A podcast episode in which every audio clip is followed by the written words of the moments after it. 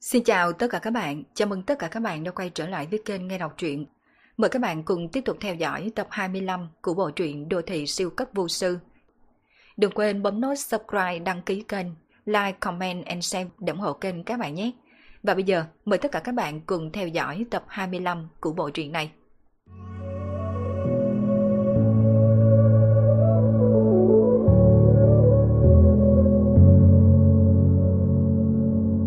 Còn bà nói chứ, Phương Minh, cậu lại kiếm được tên lang thang từ chỗ nào? Chỗ này của cậu thành nơi cứu trợ kẻ lang thang rồi sao? Mới sáng sớm, Hoa Minh Minh nhàn rỗi vô sự đến cửa vu đạo quán. Kết quả, vừa lúc gặp phải La Cẩm Thành đứng ngay cửa. Mặt mày La Cẩm Thành đầy râu, đào bào trên người cũng có chút cũ nát. Chỉ từ bề ngoài mà nói thì chẳng khá hơn mấy những kẻ lang thang. Các hạ, sao lại nói như vậy? La Cẩm Thành câu mày. Ông ta đường đường là đại đệ tử thủ tịch của quy nguyên giáo, là bị người ta nói thành kẻ lang thang. Dù nói ông ta đó giờ chưa từng nghe sư phụ nói, trong giáo ngoại trừ hai sư đồ bọn họ ra còn có đệ tử nào khác. Nhưng nói thế nào thì cũng là truyền nhân của một giáo phái. Nhất là bây giờ sư phụ đã ra đi. Ông ta chính là đời trưởng môn mới của quy nguyên giáo. Tuy chỉ là một quy nguyên quán đổ nát, nhưng dù thế nào những người xung quanh khác nhìn thấy ông ta cũng gọi một tiếng quán chủ. À, tôi nói sai rồi, thật là xin lỗi nha. Hòa Minh Minh thấy biểu cảm nghiêm túc của La Cẩm Thành thì ấy nấy xin lỗi. Miệng hắn ta có chút lắm điều, thế nhưng không phải thật sự có ý cười nhạo La Cẩm Thành đâu. Lão Hình sau này sẽ là sư phó trợ lý cho vua đạo quán. Mọi người cùng nhau làm quen đi. Phương Minh từ lầu 2 đi xuống, đây là Hoa Minh Minh, là con trai của một tiền bối của tôi. Có chút nghịch ngợm không hiểu chuyện. Là Huynh, không cần tính toán với cậu ta. Phương Minh, sao cậu nói như vậy? Cái gì mặt nghịch ngợm, gây sự, không có hiểu chuyện, cậu có tin... Lời còn chưa dứt, dưới ánh nhìn của Phương Minh, Hoa Minh Minh trực tiếp chọn im miệng. Nguyên nhân rất là đơn giản. Hai ngày trước, hắn cùng bạn bè uống rượu, náo loạn chút việc mọi việc bị ông già ở nhà biết trực tiếp cấm cửa. Cũng có thể nói hiện nay hắn trừ nhà mình và Hoa Bảo Lâu ra, nơi duy nhất có thể đi chính là chỗ của Phương Minh. Nhưng mà hắn nào phải tuyết người ở nhà chờ đợi. Nếu như đợi ở Hoa Bảo Lâu, với sự âm u bao phủ và gương mặt tối tăm của lão cha, thì cả người của hắn đúng là không dễ chịu. Vì vậy Hoa Minh Minh chỉ có thể chọn đến vu đạo quán, gió thông khí đảng ở bên này. Quan trọng nhất là đại trụ, người này rất là dễ nói chuyện. Hòa Minh Minh là người nói nhiều, nói chuyện phím trên trời dưới đất, cũng có đại trụ là có thể nghe hoài. Phương Minh đã từng hỏi đại trụ, sao chịu được Hoa Minh Minh? Nhưng mà đáp án của đại trụ cũng khiến cho Phương Minh buồn cười. Đại trụ nói, hắn sợ dĩ có thể ở một bên yên lặng nghe Hoa Minh Minh nói chuyện. Đó là vì muốn tự nguyện của Hoa Minh Minh hiểu được hình dạng phong cách của mấy tên ngốc ra sao. Về sau gặp phải mấy đứa ngốc thì cũng dễ bán đồ trong cửa tiệm với giá cao một chút. Phương Minh đúng là cầm nín. La Cẩm Thành không muốn so đo cùng với Hoa Minh Minh. Ánh mắt nhìn mấy tủ kính của cửa hàng. Khi nhìn thấy trân ấn điếu trụy thì trên mặt lộ ra khiếp sợ. Linh khí! Với ánh mắt của La Cẩm Thành, đương nhiên liếc mắt là có thể nhận ra đây là linh khí. Mặc dù có lớp thủy tinh cách trở, nhưng loại đồ linh khí này không lừa được con mắt những người trong nghề như ông ta. 180.000 tám... Sau khi nhìn giá, là Cẩm Thành càng khiếp sợ hơn. Ông ta khiếp sợ không phải vì giá của linh khí, sợ là vì Phương Minh vậy mà lấy linh khí ra bán.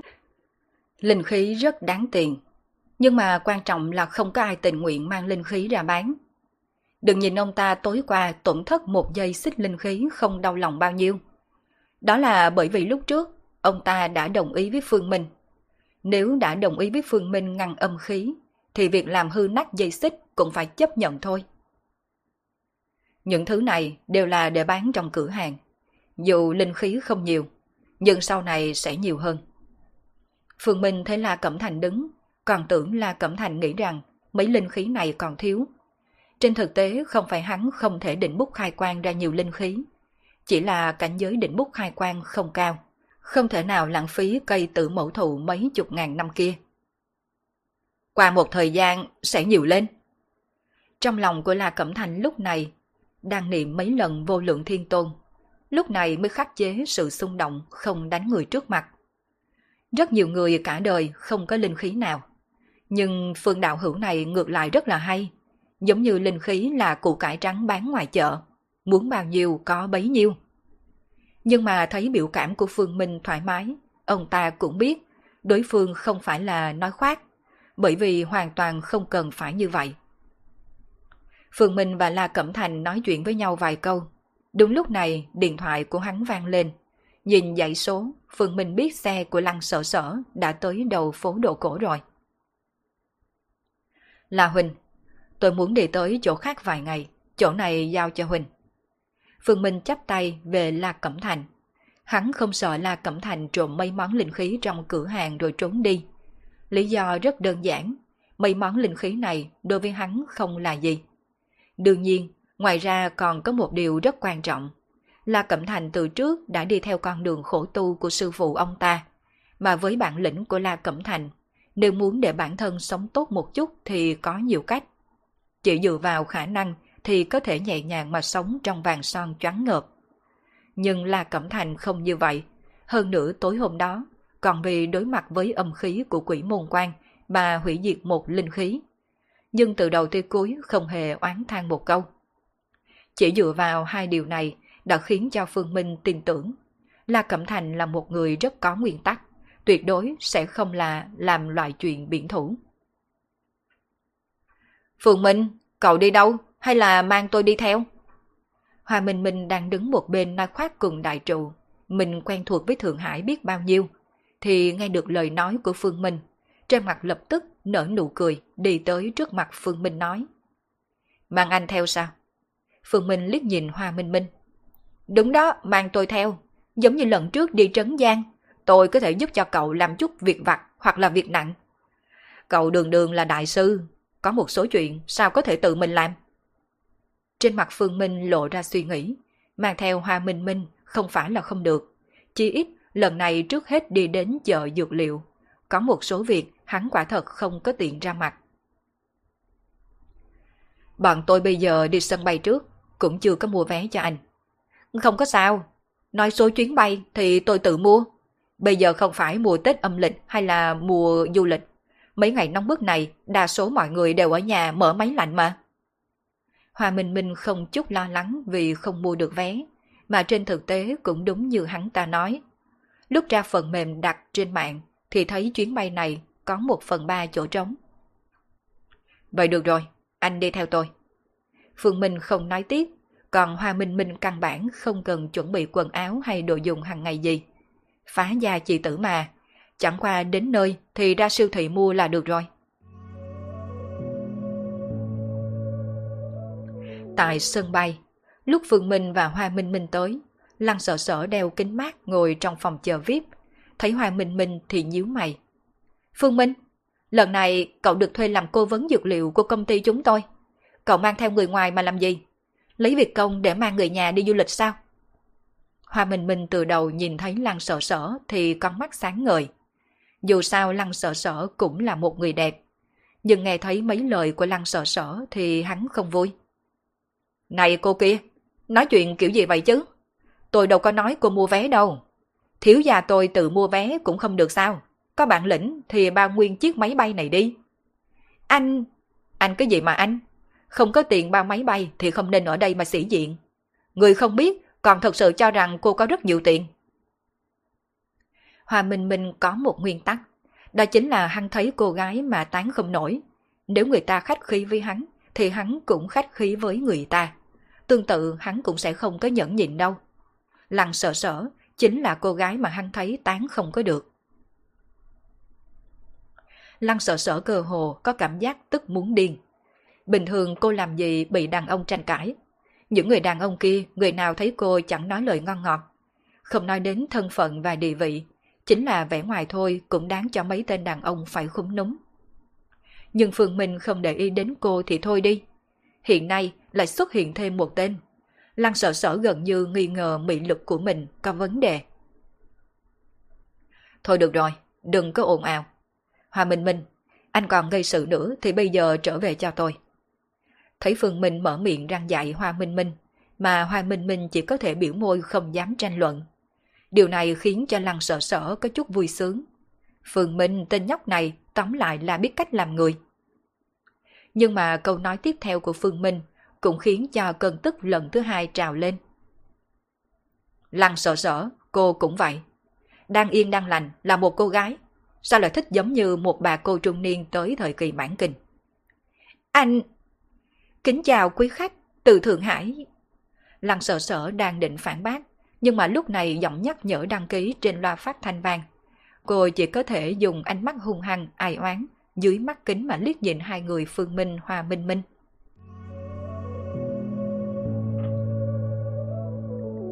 Đặng Sung, Vân Nam Với nhiều người mà nói, chỉ biết thành phố này nằm ở biên giới quốc gia, có suối nước nóng và những ngọn núi lửa nổi tiếng gần xa, là thánh địa ngâm suối nước nóng trong lòng của nhiều người. Nhưng mà người bình thường lại không biết đằng sung ngoài trừ có suối nước nóng nổi tiếng, thì dược liệu của đằng sung cũng rất là tốt. Rất nhiều thôn trấn ở đằng sung đều có khu vực trồng dược liệu. Nơi này hầu như chiếm 20% lượng trồng trọt thuốc bắc của toàn quốc. Dưới tình hình tạo ra sản nghiệp lớn đặc biệt của vùng, các lãnh đạo thành phố Đằng Sung cũng dự định tạo Đằng Sung thành một khu vực trồng trọt thuốc loại hình lớn nhất nước. Vì muốn mở rộng sự ảnh hưởng của nghề nghiệp trồng thuốc ở Đằng Sung, vốn dĩ do Hội Giao dịch Thuốc Bắc Liên hợp các thương hiệp dược liệu dân gian tổ chức, thì lần này là do chính phủ đến chủ đạo tổ chức. Các khu vực dược liệu và các thương hiệp dược liệu cùng tham gia. Lần này chính quyền Đằng Sung không chỉ vì hấp dẫn các thương nhân ngành dược, hơn nữa là thu hút truyền thông, yêu cầu những cửa hàng phải đưa ra những dược liệu cao cấp tốt nhất, càng tăng sức ảnh hưởng và sức hấp dẫn của đại hội. Lăng sở sở dù tràn đầy tức giận với Phương Minh, nhưng cũng biết lấy việc công làm chủ. Những điều này là do cô nói cho Phương Minh trên máy bay. Trên thực tế, Phương Minh cũng cảm thấy đại hội lần này rất là náo nhiệt, bởi vì trên chuyến bay này hắn cũng nghe không ít người bàn luận về chuyện của đại hội giao lưu. Nói rõ ra là mấy người này cũng đến đây vì đại hội giao lưu này. Đại hội dược liệu thuốc Bắc, hầu như tất cả những người có liên quan đến dược liệu thuốc Bắc trên cả nước đều đến, cũng bao gồm một số người giàu có, hứng thú với dược liệu cao cấp. Tại cổng ra sân bay, lúc ba người phương minh tới, quản lý phụ trách bên này của nghiễm niên đường đã đứng chờ sẵn. Trưởng phòng Lăng, hoan nghênh hoan nghênh. Tôn lợi dân vừa nhìn một cái đã nhận ra Lăng sợ sở, vội vàng nở nụ cười tiếp đón. Quản lý Tôn, khách sáo rồi. Lăng sợ sợ gỡ kính râm xuống, cười bắt tay với Tôn lợi dân, rồi giới thiệu Phương Minh đang đứng một bên. Đây là chuyên gia dược liệu do chính tổng bộ tuyển chọn. Chủ yếu là vì đại hội giao lưu dược liệu lần này, tên là Phương Minh. Chào chuyên gia Phương. Tôn lợi dân nghe lăng sợ sợ giới thiệu thì có hơi bất ngờ. Lúc đầu anh ta còn tưởng Phương Minh và Hoa Minh Minh đều là bạn của trưởng phòng lăng. Dù sao trong tuổi tác như vậy, như thế nào cũng không nghĩ đến đây chính là chuyên gia về dược liệu. Làm phụ trách quản lý mảng thu mua dược liệu của Nghiễm Liên Đường, chi nhánh Vân Nam. Tôn Lợi Dân cũng nhận được tin, lần này trưởng phòng lăng, trưởng bộ phận giám sát sẽ mang một chuyên gia dược liệu đến đây. Thân phận trưởng phòng lăng tất cả lãnh đạo tầng trung của nghiễm liên đường đều biết, là cháu gái của chủ tịch lăng, chủ tịch tập đoàn. Đặt ở thời cổ đại thì được xem là hoàng thân quốc thích, chính thống, đảm nhiệm chức khâm sai đại thần. Chính vì nguyên nhân đó, Tôn Lợi Dân không dám làm qua loa. Cho dù đại hội trao đổi dược liệu đã đến gần, công việc cũng vô cùng bận rộn, nhưng mà vẫn tự mình ra sân bay đón. Chào quản lý Tôn. Phương Minh cũng cười, bắt tay với Tôn Lợi Dân, còn Hoa Minh Minh đứng một bên phát hiện, hắn ta đứng cả buổi, lại không hề được giới thiệu, nhìn không được lên tiếng. Còn tôi thì sao? Đúng rồi, còn có người không liên quan, Hoa Minh Minh. Lời nói của Lăng Sở Sở khiến cho Hoa Minh Minh biểu môi. Tôn Lợi Dân thật ra không rõ lắm quan hệ của Hoa Minh Minh, nhưng nói cho cùng, anh ta là một người thông minh. Nụ cười tươi trên khuôn mặt vẫn không đổi. Dù sao bắt tay ai cũng không tổn hại tâm tình liền dẫn ba người đi ra xe công vụ. Trưởng phòng Lăng, chuyên gia Phương, Lần này là đại hội do bên chính phủ tổ chức. Vậy nên tất cả đại biểu tham gia đại hội giao lưu lần này đều được sắp xếp ở khách sạn. Nghiễm điên đường của chúng ta cũng là như vậy. Bây giờ chúng ta đang trên đường đến khách sạn. Ở trên xe, Tôn Lợi Dân đưa cho Lăng Sở Sở và Phương Minh mỗi người một phần tài liệu. Trên đó viết chi tiết chương trình của đại hội giao lưu lần này. Đại hội giao lưu tổng cộng được chia làm 7 ngày. Đại hội sẽ tổ chức một hội đấu giá. Đến lúc đó, tất cả dược liệu quý đều có thể tiến hành bán đấu giá. Hơn nữa, hội đấu giá lần này không hề thu phí thủ tục gì. Nói cách khác, những người bán dược liệu lớn có thể lấy dược liệu cao cấp nhất của mình đem ra bán đấu giá. Cho dù cuối cùng không bán được, cũng không cần trả phí bán đấu giá. Còn nếu bán được, cũng không bị trừ phần trăm. Mặt khác, tất cả sản phẩm bán đấu giá ở hội đấu giá lần này đều được miễn thuế. Nói cách khác, bán đấu giá được bao nhiêu thì chính là thu được bấy nhiêu tiền, không cần phải đóng thuế. Thử nghĩ mà xem, một dược liệu giá mấy trăm vạn, sau khi trừ thuế sẽ có thể mất mấy mươi vạn. Điều này làm sao không khiến cho các nhà buôn bán dược liệu không đồng tâm cho được. Rất nhiều lần, một số nhà buôn bán dược liệu nhỏ ngẫu nhiên có được một số dược liệu quý lại không muốn đem đi đấu giá. Nguyên nhân chính là vì phải đóng thuế rất cao. Lấy ví dụ thuế thu nhập đi, trừ 20%, hơn nữa còn phải chiết khấu, cũng gần 30%. Nếu họ chọn lén giao dịch thay vì con đường chính thống bán đấu giá này, họ sẽ không bị mất số tiền 30% kia. Nhưng bây giờ, chính phủ đằng sung chẳng khác nào cho họ cơ hội bán đấu giá cao mà không cần lo nộp thuế, dẫn đến việc các nhà buôn dược liệu ở khắp nơi đều đến tham gia. Đại tử điếm Đằng Sung Cái tên nghe rất là dân giả, nhưng đây là khách sạn độc đáo ở rất nhiều địa phương. Bình thường cũng có người thuộc chính phủ đến ở. Đây là khách sạn tốt nhất để tiếp đón những người tham gia đại hội lần này như chúng ta.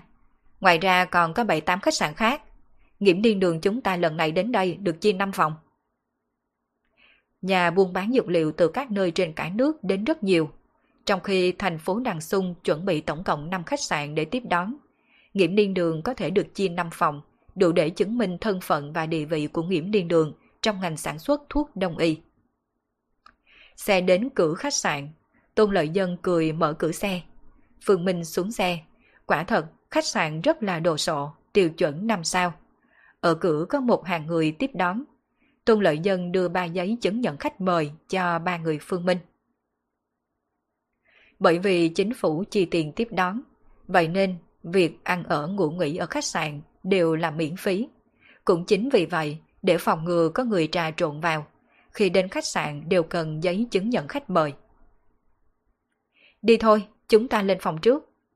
Lăng sợ sở gật đầu, nhưng khi cô vừa mới bước vào đại sảnh của khách sạn, một giọng nói ngã ngớn phát ra từ khu vực nghỉ ngơi bên cạnh đại sảnh. À, đây không phải là đại tiểu thơ lăng sợ sở của nghiễm niên đường sao? Theo tiếng nói, trên ghế sofa, một thanh niên trẻ tuổi đang ngồi vắt chéo chân ở đó. Một cô gái xinh đẹp khêu gợi đang ngồi dựa sát trên đùi anh ta. Đối diện sofa còn có hai người đàn ông trung niên. Lại đụng trúng tên ghê tởm này. Lăng sợ sợ nhìn thấy người thanh niên trẻ tuổi, sắc mặt liền trở nên u ám. Tôn lợi dân một bên nhìn thấy ánh mắt tò mò của Phương Minh, bèn nhỏ giọng giải thích. Đây là cậu chủ của hồi Xuân Đường, tên là Hoàng Bằng Phi.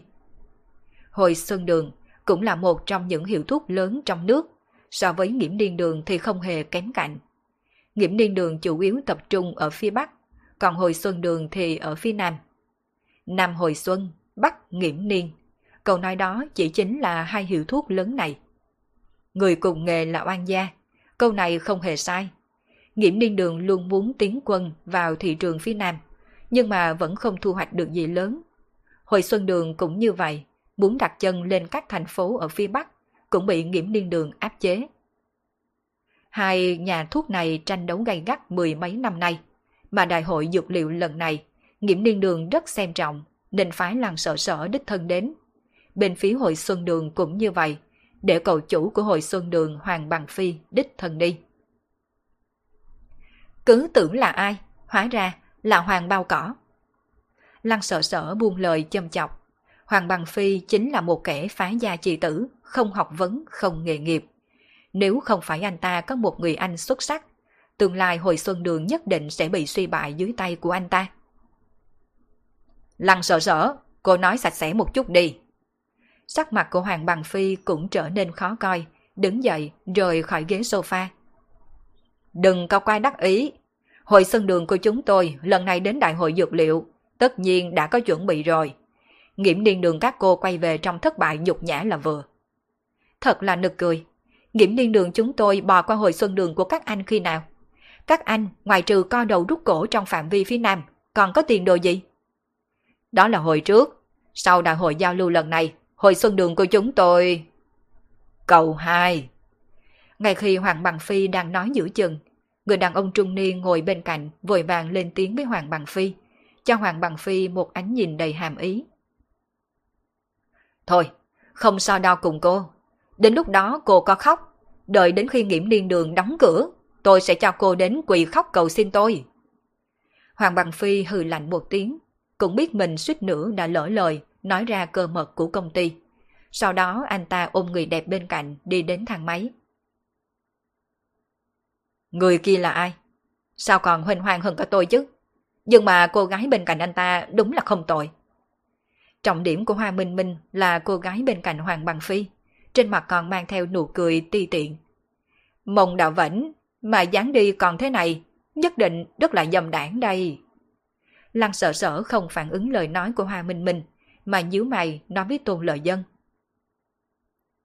Quản lý Tôn, tên Hoàng Bằng Phi này là cái bao cỏ không giống được chuyện gì. Xem ra, hồi xuân đường lần này sẽ có hành động lớn. Anh đi điều tra thử xem. Dạ vâng, tôi sẽ đi nghe ngóng một chút. Tôn Lợi Dân gật đầu, người sáng suốt đều có thể nhìn ra, chỉ là có một chuyện anh ta không nghĩ. Hồi xuân đường cho dù có hành động lớn cỡ nào, cũng không đến mức như Hoàng Bằng Phi nói. Dù sao, thực lực của nghiễm niên đường cũng sẽ phô bày tại đây. Cho dù là cuộc chiến tranh tranh giá, giết địch một ngàn, tổn hại mình tám trăm, họ cũng không có sợ. Duy chỉ có mỗi Phương Minh thì tỏ ra suy tư. Cả buổi sau mới lên tiếng. Dựa theo lời người này nói, sau đại hội giao lưu. Nói cách khác, hành động lớn của hội Xuân Đường chắc hẳn liên quan đến đại hội giao lưu lần này. Mà trong đại hội giao lưu có thể làm hành động gì gây tổn hại cho nền móng của nghiễm điên đường chứ? Nền móng của nghiễm điên đường là cái gì? Phương Minh tuy chỉ là nghi vấn, nhưng Lăng Sợ Sở và Tôn Lợi Dân đều là người có đầu óc linh hoạt. Gần như trong giây lát đã hiểu được ý của Phương Minh. Gốc của một hiệu thuốc chính là dược liệu. Nét mặt của Lăng Sợ Sở trở nên cực kỳ nghiêm túc. Đều nói hồi xuân đường có thể làm hại nền móng của nghiễm niên đường. Vậy chỉ có thể là cắt đứt con đường nhập dược liệu của nghiễm niên đường. Điều đó không có khả năng. Không nói đến chuyện con đường cung cấp dược liệu cho nghiễm niên đường của chúng tôi rất ổn định. Những nguồn cung cấp này đều ký hợp đồng với chúng tôi. Cho dù họ có thể vi phạm hợp đồng, nhưng vì lý do gì chứ? Hội Sơn Đường có thể cho họ giá cao, thì nghiễm niên đường của chúng tôi cũng có thể. Tôn Lợi Dân lắc đầu. Trong nước không có hiệu thuốc nào có thể làm lũng đoạn con đường cung cấp dược liệu. Bởi vì đây là chuyện hoàn toàn không có khả năng. Đừng nói là không có khả năng. Cho dù là có, chính phủ cũng sẽ không cho phép chuyện này xảy ra. Tóm lại, hãy điều tra cho rõ trước. Đối phương tuyệt đối không bắn tên không đích. Lăng sợ sở không nói nữa. Một hàng bốn người sau khi làm thủ tục nhận phòng xong thì lên thang máy. Năm phòng của nghiễm niên đường là hai cửa đối diện liền nhau. Trên tầng 16. Khi bốn người lăn sợ sở từ trong thang máy đi ra, đối diện là một thanh niên đeo kính và một ông già đang đi tới. Lăng tiểu thơ cũng đến rồi. Người thanh niên chào hỏi lăng sợ sở và tôn lợi dân, khẽ gật đầu một cái rồi vào thang máy với ông già. Hoàng bằng tiền, hóa ra lại là anh ta. Anh ta cũng xuất hiện ở đại hội giao lưu lần này sao? Đợi thang máy khép, trên mặt của lăng Sở sở và tôn lợi dân đều có vẻ khiếp sợ và kiên kỵ. Phượng Minh hơi bất ngờ nhìn hai người, với tính cách của Lăng Sở Sở, vậy mà cũng có người khiến cô ta kiên kỵ hay sao? Lăng Sở Sở hít sâu một hơi nhìn về Phương Minh, giải thích. Hoàng Bằng Tiềm là anh của Hoàng Bằng Phi. Nhưng so sánh hai người thì cứ như trên trời và dưới đất. Hoàng Bằng Tiềm, Hoàng Bằng Phi là hai cậu chủ của hội Xuân Đường. Nhắc tới Hoàng Bằng Phi thì hầu như mọi người đều nhíu mày. Nhưng mà khi nhắc đến Hoàng Bằng Tiềm, ngay cả Lăng Sở Sở là đối thủ cạnh tranh đều phải công nhận tài năng của anh ta. Phương Minh, tôi thừa nhận trong chuyện nhận biết dược liệu, cậu thật sự chính là thiên tài. Thế nhưng, Hoàng Bằng Tiềm này còn giỏi hơn cả cậu đó. Có người từng nói, năm anh ta 10 tuổi, đã có thể nhận biết hơn 10.000 vị thuốc đông y. Năm 16 tuổi chỉ dựa vào mùi hương cũng có thể nói rõ tên trăm loại dược liệu. Vô cùng lợi hại. Trong phòng, nét mặt của lăng sợ sở trở nên vô cùng nghiêm túc. Điểm đáng sợ của Hoàng Bằng Tiềm không chỉ như vậy. Đa số những vị thuốc đông y trên trăm năm vô cùng khó đăng biết số năm chính thức. Thế nhưng, anh ta có thể làm được. Hơn nữa còn chưa từng đoán sai. Năm ngoái, ban tổ chức đại hội đấu giá nhân sâm còn mời anh ta đến làm giám định sư. Thế mà không ai phản đối. Nói khó nghe hơn một chút, thì chỉ dựa vào ba chữ hoàng bằng tiệm. Một cây nhân sâm chỉ có trăm năm. Thế nhưng nếu anh ta nói nói là ngàn năm, thì người ta sẽ tin nói là ngàn năm. Là thật hay là giả? Nếu thật sự vậy, anh ta tùy tiện lấy ra vài cây nhân sâm chục năm, nói thành nhân sâm trăm năm, không phải là giàu to rồi sao? Hòa Minh Minh tặc lưỡi nói. Thế nhưng Phương Minh lại lắc đầu giải thích. Người như anh ta tuyệt đối sẽ không làm những chuyện như vậy. Đối với anh ta, danh tiếng quan trọng hơn tiền tài. Hơn nữa, cho dù anh ta thật sự làm như vậy, cũng sẽ có vô số thương nhân tới cướp mua. Mặc dù bọn họ sớm biết số năm chỉ là giả. Làm sao có thể vậy được? Không lẽ những thương nhân này đều là người ngu hay là sao? Dùng số tiền đủ mua cây nhân sâm mấy trăm năm cao quý, mà mua cây nhân sâm mấy chục năm. Hòa Minh Minh rõ ràng không tin, hướng chi, thường nhân vốn dĩ là thông minh, ví như lão cha của hắn chẳng hạn. Ví dụ như hiện nay có một chuyên gia giám định cao cấp, như là chuyên gia giám định ở Viện Bảo tàng Cố Cung, đưa cho anh một cái chậu đồng. Sau đó ông ta còn đưa cho anh một tờ giấy giám định, chứng nhận chậu đồng rách nát này ngày xưa đã được Càng Long dùng. Mặc dù biết là giả dối, nhưng mà anh có mua không? Câu hỏi của Phương Minh khiến cho Hoa Minh Minh hơi bối rối một chút, thế nhưng vẫn đáp ngay. Mua chứ, đương nhiên là mua. Có giấy chứng nhận kia rồi, sợ gì mà không bán được hàng. Sau khi trả lời xong, rốt cuộc Hoa Minh Minh cũng kịp phản ứng, nét mặt bỗng nhiên tỉnh ngộ. Đây chính là hiệu ứng của danh tiếng. Người mua dĩ nhiên cũng không phải là chuyên gia. Thứ khiến bọn họ tin tưởng không phải chính là giám định của chuyên gia sao? Mà danh tiếng của Hoàng Bằng Tìm là không cần phải chối cãi. Chỉ cần nói ra đây là dược liệu do Hoàng Bằng Tìm giám định, thì chắc chắn sẽ có vô số người tranh nhau mua, lo gì mà không bán được hàng. Mặc dù Hoàng Bằng Tìm ở phương diện này thực sự rất là lợi hại, thế nhưng cũng chỉ là một kỳ tài mà thôi. Không nên quan trọng hóa vấn đề như vậy chứ. Mà những nhà cung cấp kia, mặc dù rất coi trọng bản lãnh của anh ta, nhưng làm sao có thể vì anh ta mà ngừng cung cấp dược liệu cho nghiễm niên đường. Hoa Minh Minh đối với những chuyện này cũng rất là rõ ràng. Mặc dù Hoa Bảo Lâu của nhà hắn bình thường rất tôn kính chuyên gia giám định, thế nhưng đó là trong trường hợp hai bên không có mâu thuẫn về lợi ích. Nhưng nếu có một chuyên gia giám định chạy đến cửa hàng nhà hắn yêu cầu không được bán cho người này người kia, thì chắc chắn sẽ bị bọn họ trực tiếp đuổi ra ngoài. Chuyện cũng không có đơn giản như vậy đâu. Mặc dù Hoàng Bằng Tìm là cậu cả của hội Xuân Đường, thế nhưng anh ta không hề tham gia bất kỳ nghiệp vụ nào của hội Xuân Đường, cũng không đảm nhiệm bất kỳ chức vị gì. Trong thiên hạ đồn đãi, nguyên nhân chính là bởi vì Hoàng Bằng Tìm không phải con ruột của nhà họ Hoàng. Vì vậy, mới không cho anh ta nhúng tay vào bất kỳ một chuyện gì, tránh trường hợp tương lai anh ta tranh quyền cùng Hoàng Bằng Phi. Đây mới là nguyên nhân chính thức khiến cho Lăng sợ sở lo. Một nhân tài như vậy, thế nhưng hồi xuân đường lại tuyết tàn đi. Mà đúng lúc này anh ta lại đại diện cho hồi xuân đường xuất hiện ở đại hội, cộng thêm với những gì Hoàng Bằng Phi lỡ lời khi nãy. Nhất định phải điều tra cho rõ ràng vì sao Hoàng Bằng Tiềm xuất hiện tại đây. Còn có âm mưu gì của hồi xuân đường? Sau khi nhìn thấy lăng sợ sở trầm ngâm, Phương Minh cũng im lặng đi về phòng. Những chuyện buôn bán này, hắn thật sự không thể nào giúp đỡ được gì. Thêm nữa, chuyện này không có quan hệ gì với hắn. Hắn chỉ là cố vấn dược liệu của nghiễm niên đường mà thôi. Đúng là dì Lăng đối xử với hắn rất là tốt. Nếu có thể trợ giúp, nhất định hắn cũng sẽ hỗ trợ. Thế nhưng, sẽ không chìm đắm như Lăng sợ sở. Dù sao hắn cũng chỉ là người ngoài, mà hai bên cũng chỉ là quan hệ hợp tác. Ngày hôm sau, buổi sáng mới hơn 8 giờ, Lăng sợ sở đã đến gõ cửa phòng. Gương mặt cô có vẻ tiều tụy vô cùng. Mặc dù đã được trang điểm che bớt, thế nhưng vẫn có thể nhìn rõ quần thâm. Chắc hẳn chuyện Hoàng Bằng Tìm cùng Hoàng Bằng Phi xuất hiện đã khiến cho cô mất ngủ. Đi thôi, hôm nay là ngày khai trương, nên có tổ chức hội giao lưu. Bên tổ chức đã sớm chuẩn bị xe chờ chúng ta rồi. Ngoài trừ lăng sở sở cùng tôn lợi dân, còn có hai ông lão. Chỉ là ánh mắt của hai ông lão nhìn Phương Minh bằng nét mặt vô cùng nghi hoặc cùng khinh thường. Giới thiệu với chuyên gia Phương, đây chính là hai vị chuyên gia của nghiễm điên đường, chuyên gia Vu cùng chuyên gia Trương. Chào hai vị. Phương Minh vươn tay, thế nhưng hai người này chỉ thờ ơ liếc mắt một cái, không hề có ý muốn bắt tay. Phương Minh thấy vậy cũng chỉ mỉm cười thu tay về. Thì ra đây chính là thủ tịch. Do tổng bộ nghiễm niên đường phái tới. Thật sự đúng là tuổi trẻ tài cao.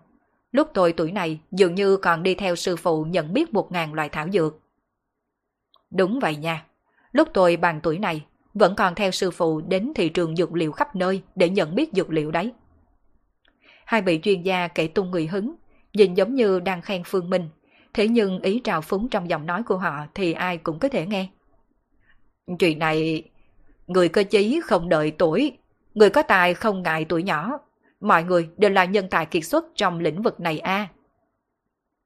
Tôn lợi dân chỉ có thể cười trừ giảng hòa, thế nhưng Phương Minh cũng không tức, sợ dĩ hắn muốn bắt tay là vì tôn trọng đối phương lớn tuổi hơn mình mà thôi. Về phần lời nói châm chọc của hai người này, đương nhiên không thể ảnh hưởng đến tâm tình của hắn một chút nào. Ngược lại, hắn cũng có thể hiểu rõ nguyên nhân vì sao bọn họ cư xử như vậy.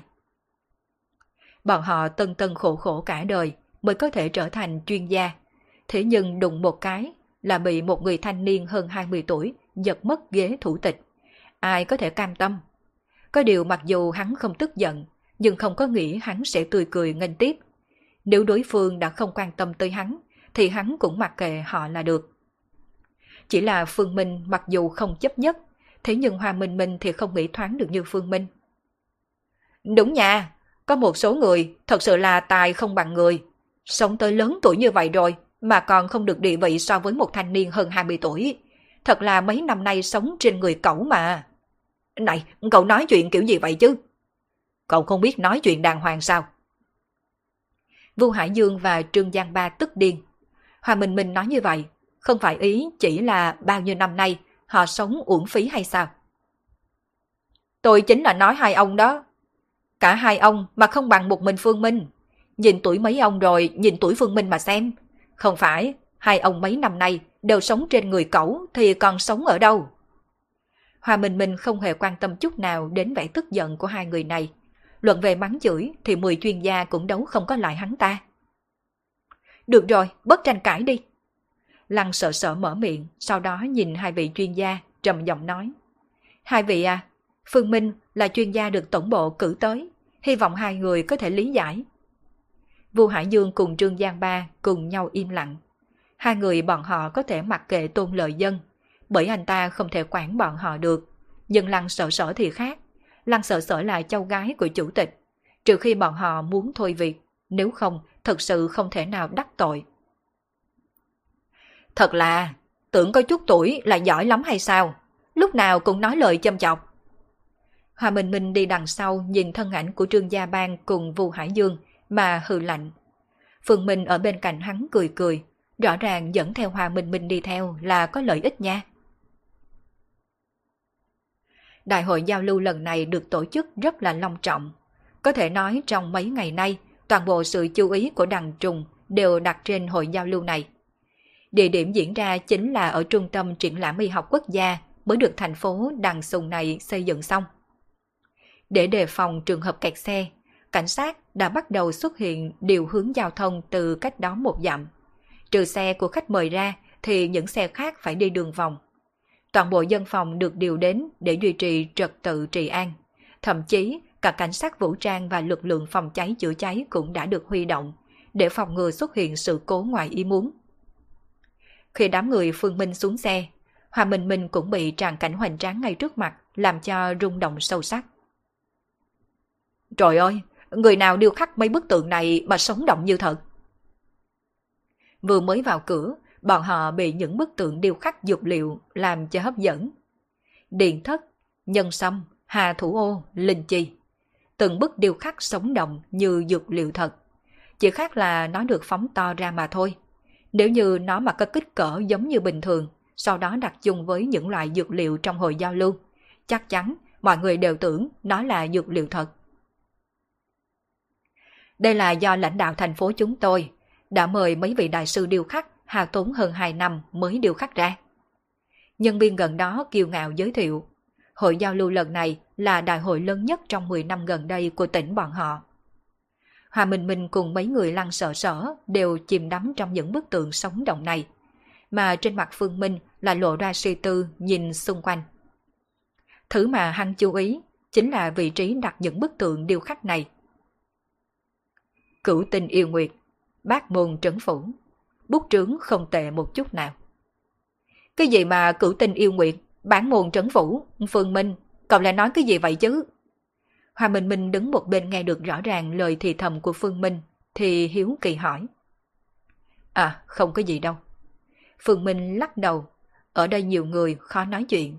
Chỉ là hắn không ngờ, mới chỉ vào cửa hội giao lưu thôi, đã nhìn thấy một bố cục phong thủy rồi, hơn nữa còn là một bố cục lớn.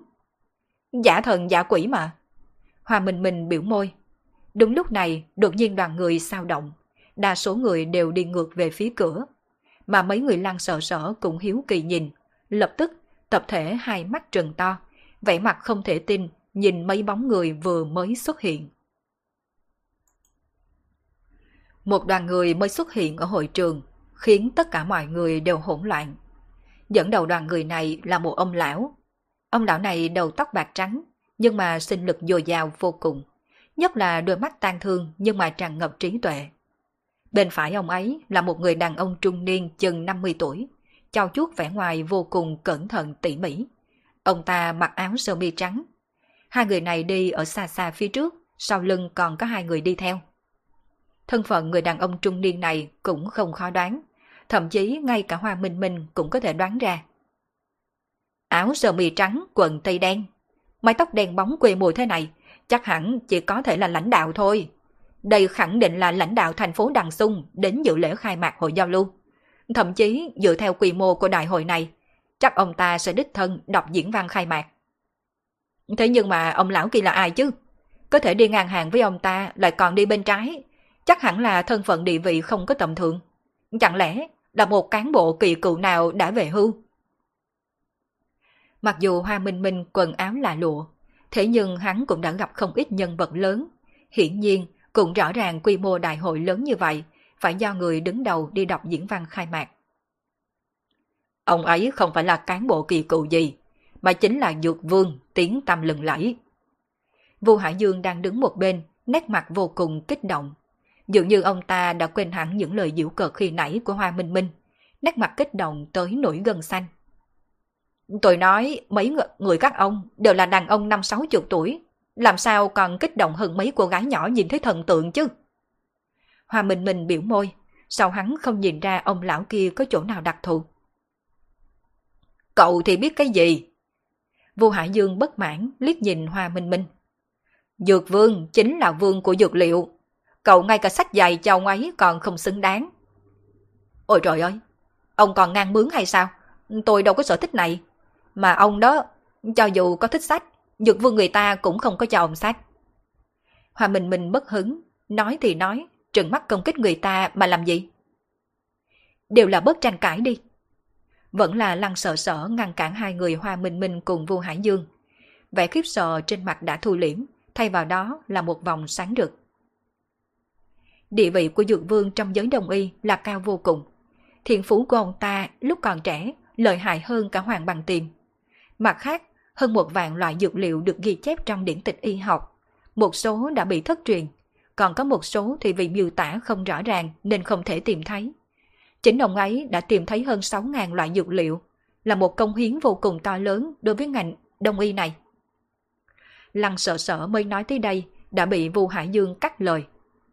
Điểm lợi hại nhất của Dược Vương không phải là những thứ đó đâu. Nếu chỉ dựa vào nó, thì ông ấy đã không còn gọi là Dược Vương. Sợ dĩ người ta gọi ông ấy là Dược Vương, chính là vì vô cùng tôn kính ông ấy. Chính là vì ông ấy đã đưa ra phương pháp cứu sống rất nhiều người buôn dược liệu và cả người trồng trọt dược liệu. 20 năm trước, Dược Vương đã công khai vô điều kiện 20 phương thuốc, là phương thuốc đông y thuần khiết, mà những phương thuốc này có hiệu quả điều trị với một số bệnh đúng là vô cùng tốt. Có thể nói chính là Dược Vương đã bảo vệ được thị trường thuốc đông y vào thời gian đó. Vu Hải Dương là người sống ở thời kỳ đó, là thời kỳ mà Tây y trở nên phổ biến vô cùng, và cũng là lúc Trung y xuống dốc không phanh. Không người nào muốn tìm bác sĩ đông y để xem bệnh, thì hiển nhiên cũng sẽ không có ai đi mua thuốc đông y uống. Có thể nói trừ đi một số loại thuốc bổ như nhân sâm, linh chi, lộc nhung. Những loại thuốc đông y khác thật sự là không có người thăm hỏi. Dược vương mặc dù không phải bác sĩ trung y, thế nhưng những phương thuốc do ông ấy đưa ra là cứu rỗi thị trường trung y. 20 phương thuốc này vừa được công bố đã khiến cho giới trung y xôn xao, trở thành chí bảo của những thầy thuốc trung y thời đó. Phải biết rằng, trung y không hề giống với những ngành nghề khác. Nó là do tổ truyền. Phương thuốc trân quý riêng của nhà mình, ai mà nguyện ý mang đi chia sẻ cùng người khác. Nghe thấy những lời giải thích của Vu Hải Dương, Phương Minh cũng gật gật đầu.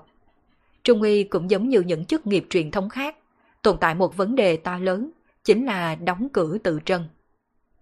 Phương thuốc rất là trân quý, nhất là những phương thuốc tốt thì có thể nói là vô giá. Có thể nói chỉ dựa vào một phương thuốc mà nuôi sống mấy đời người, ai lại đồng ý chia sẻ cho người khác chứ? Có lẽ chính vì nguyên nhân này, một phương thuốc tốt lại không được mọi người biết tới. Một người cứ giữ khư khư nó có chữa bệnh cũng chỉ là chữa trong một khu vực ít người. Dần dần dẫn đến trung y suy sụp, cũng khiến cho thị trường thuốc trung y trở nên uể oải. Đây mới là nguyên nhân thật sự mọi người tôn kính Dược Vương. Thế nên, cho dù thiên phú của Hoàng Bằng Tiềm có cao hơn Dược Vương đi chăng nữa, thì tuyệt đối không thể đảm nhận được danh hiệu đó. Hòa Minh Minh nghe thì im lặng. Mặc dù hắn không có hiểu trung y, không hiểu về thị trường dược liệu, thế nhưng một người có thể vì đại nghĩa mà đưa ra 20 phương thuốc thật sự không thể nào chê trách. Các ông cứ dược vương dược vương, vậy rốt cuộc tên ông ấy là gì? Ờ, chuyện này... Hai người Vu Hải Dương cùng Trương Giang Ba trợn tròn mắt. Cả hai cùng phát hiện bọn họ vậy mà không thể trả lời được câu hỏi này. Khi bọn họ vào nghề thì tên tuổi của Dược Vương đã truyền xa. Tất cả đều gọi ông ấy là Dược Vương. Thế nên không có mấy ai thực sự biết được danh tính thật của ông ấy. Hai ông, ngay cả tên của người ta còn không biết mà kích động như vậy. Hòa Minh Minh làm sao có thể buông tha cơ hội trào phúng người khác. Nhất là hai người này đã sớm có thù oán với hắn rồi, bị hắn đưa vào danh sách đen. Chuyện này thì có gì lạ. Đối với danh nhân nổi tiếng, người ta vẫn thường chỉ nhớ kỹ biệt hiệu mà thôi. Vu Hải Dương giải thích. Tôi hỏi cậu nha, cậu có biết họ của Lỗ Tấn là gì không? Lỗ Tấn hả? Đương nhiên họ lỗ rồi. Nếu không, còn có thể là họ gì? Hoa Minh Minh đáp ngay mà không hề suy nghĩ. Sai, Lỗ Tấn họ Chu. Họ Chu? Ông đang kể chuyện cười sao? Chu Tấn là một minh tinh. Hòa Minh Minh nhìn Vu Hải Dương như nhìn một tên ngốc. Tôn Lợi Dân đang đứng một bên, nhìn không được ho khan một tiếng rồi giải thích. Lỗ Tấn là bút danh, tên ông ấy là Chu Thụ Nhân.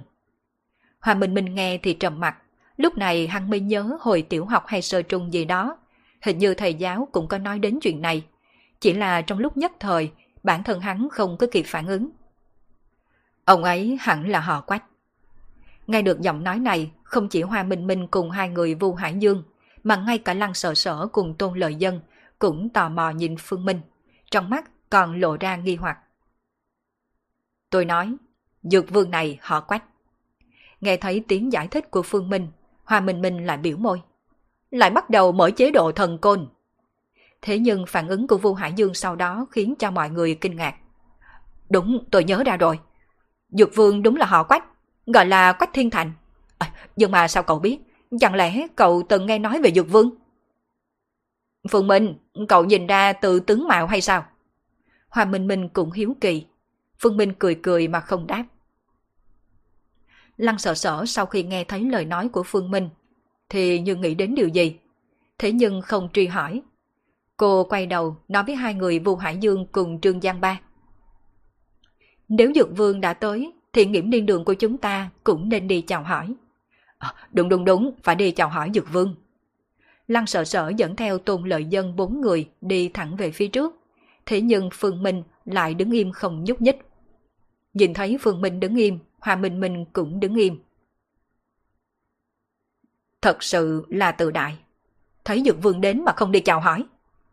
Vua Hải Dương thấy Phương Minh đứng im bất động thì bất mãn lẩm nhẩm một câu. Mà Lăng sợ sở cũng bất mãn liếc nhìn hai người.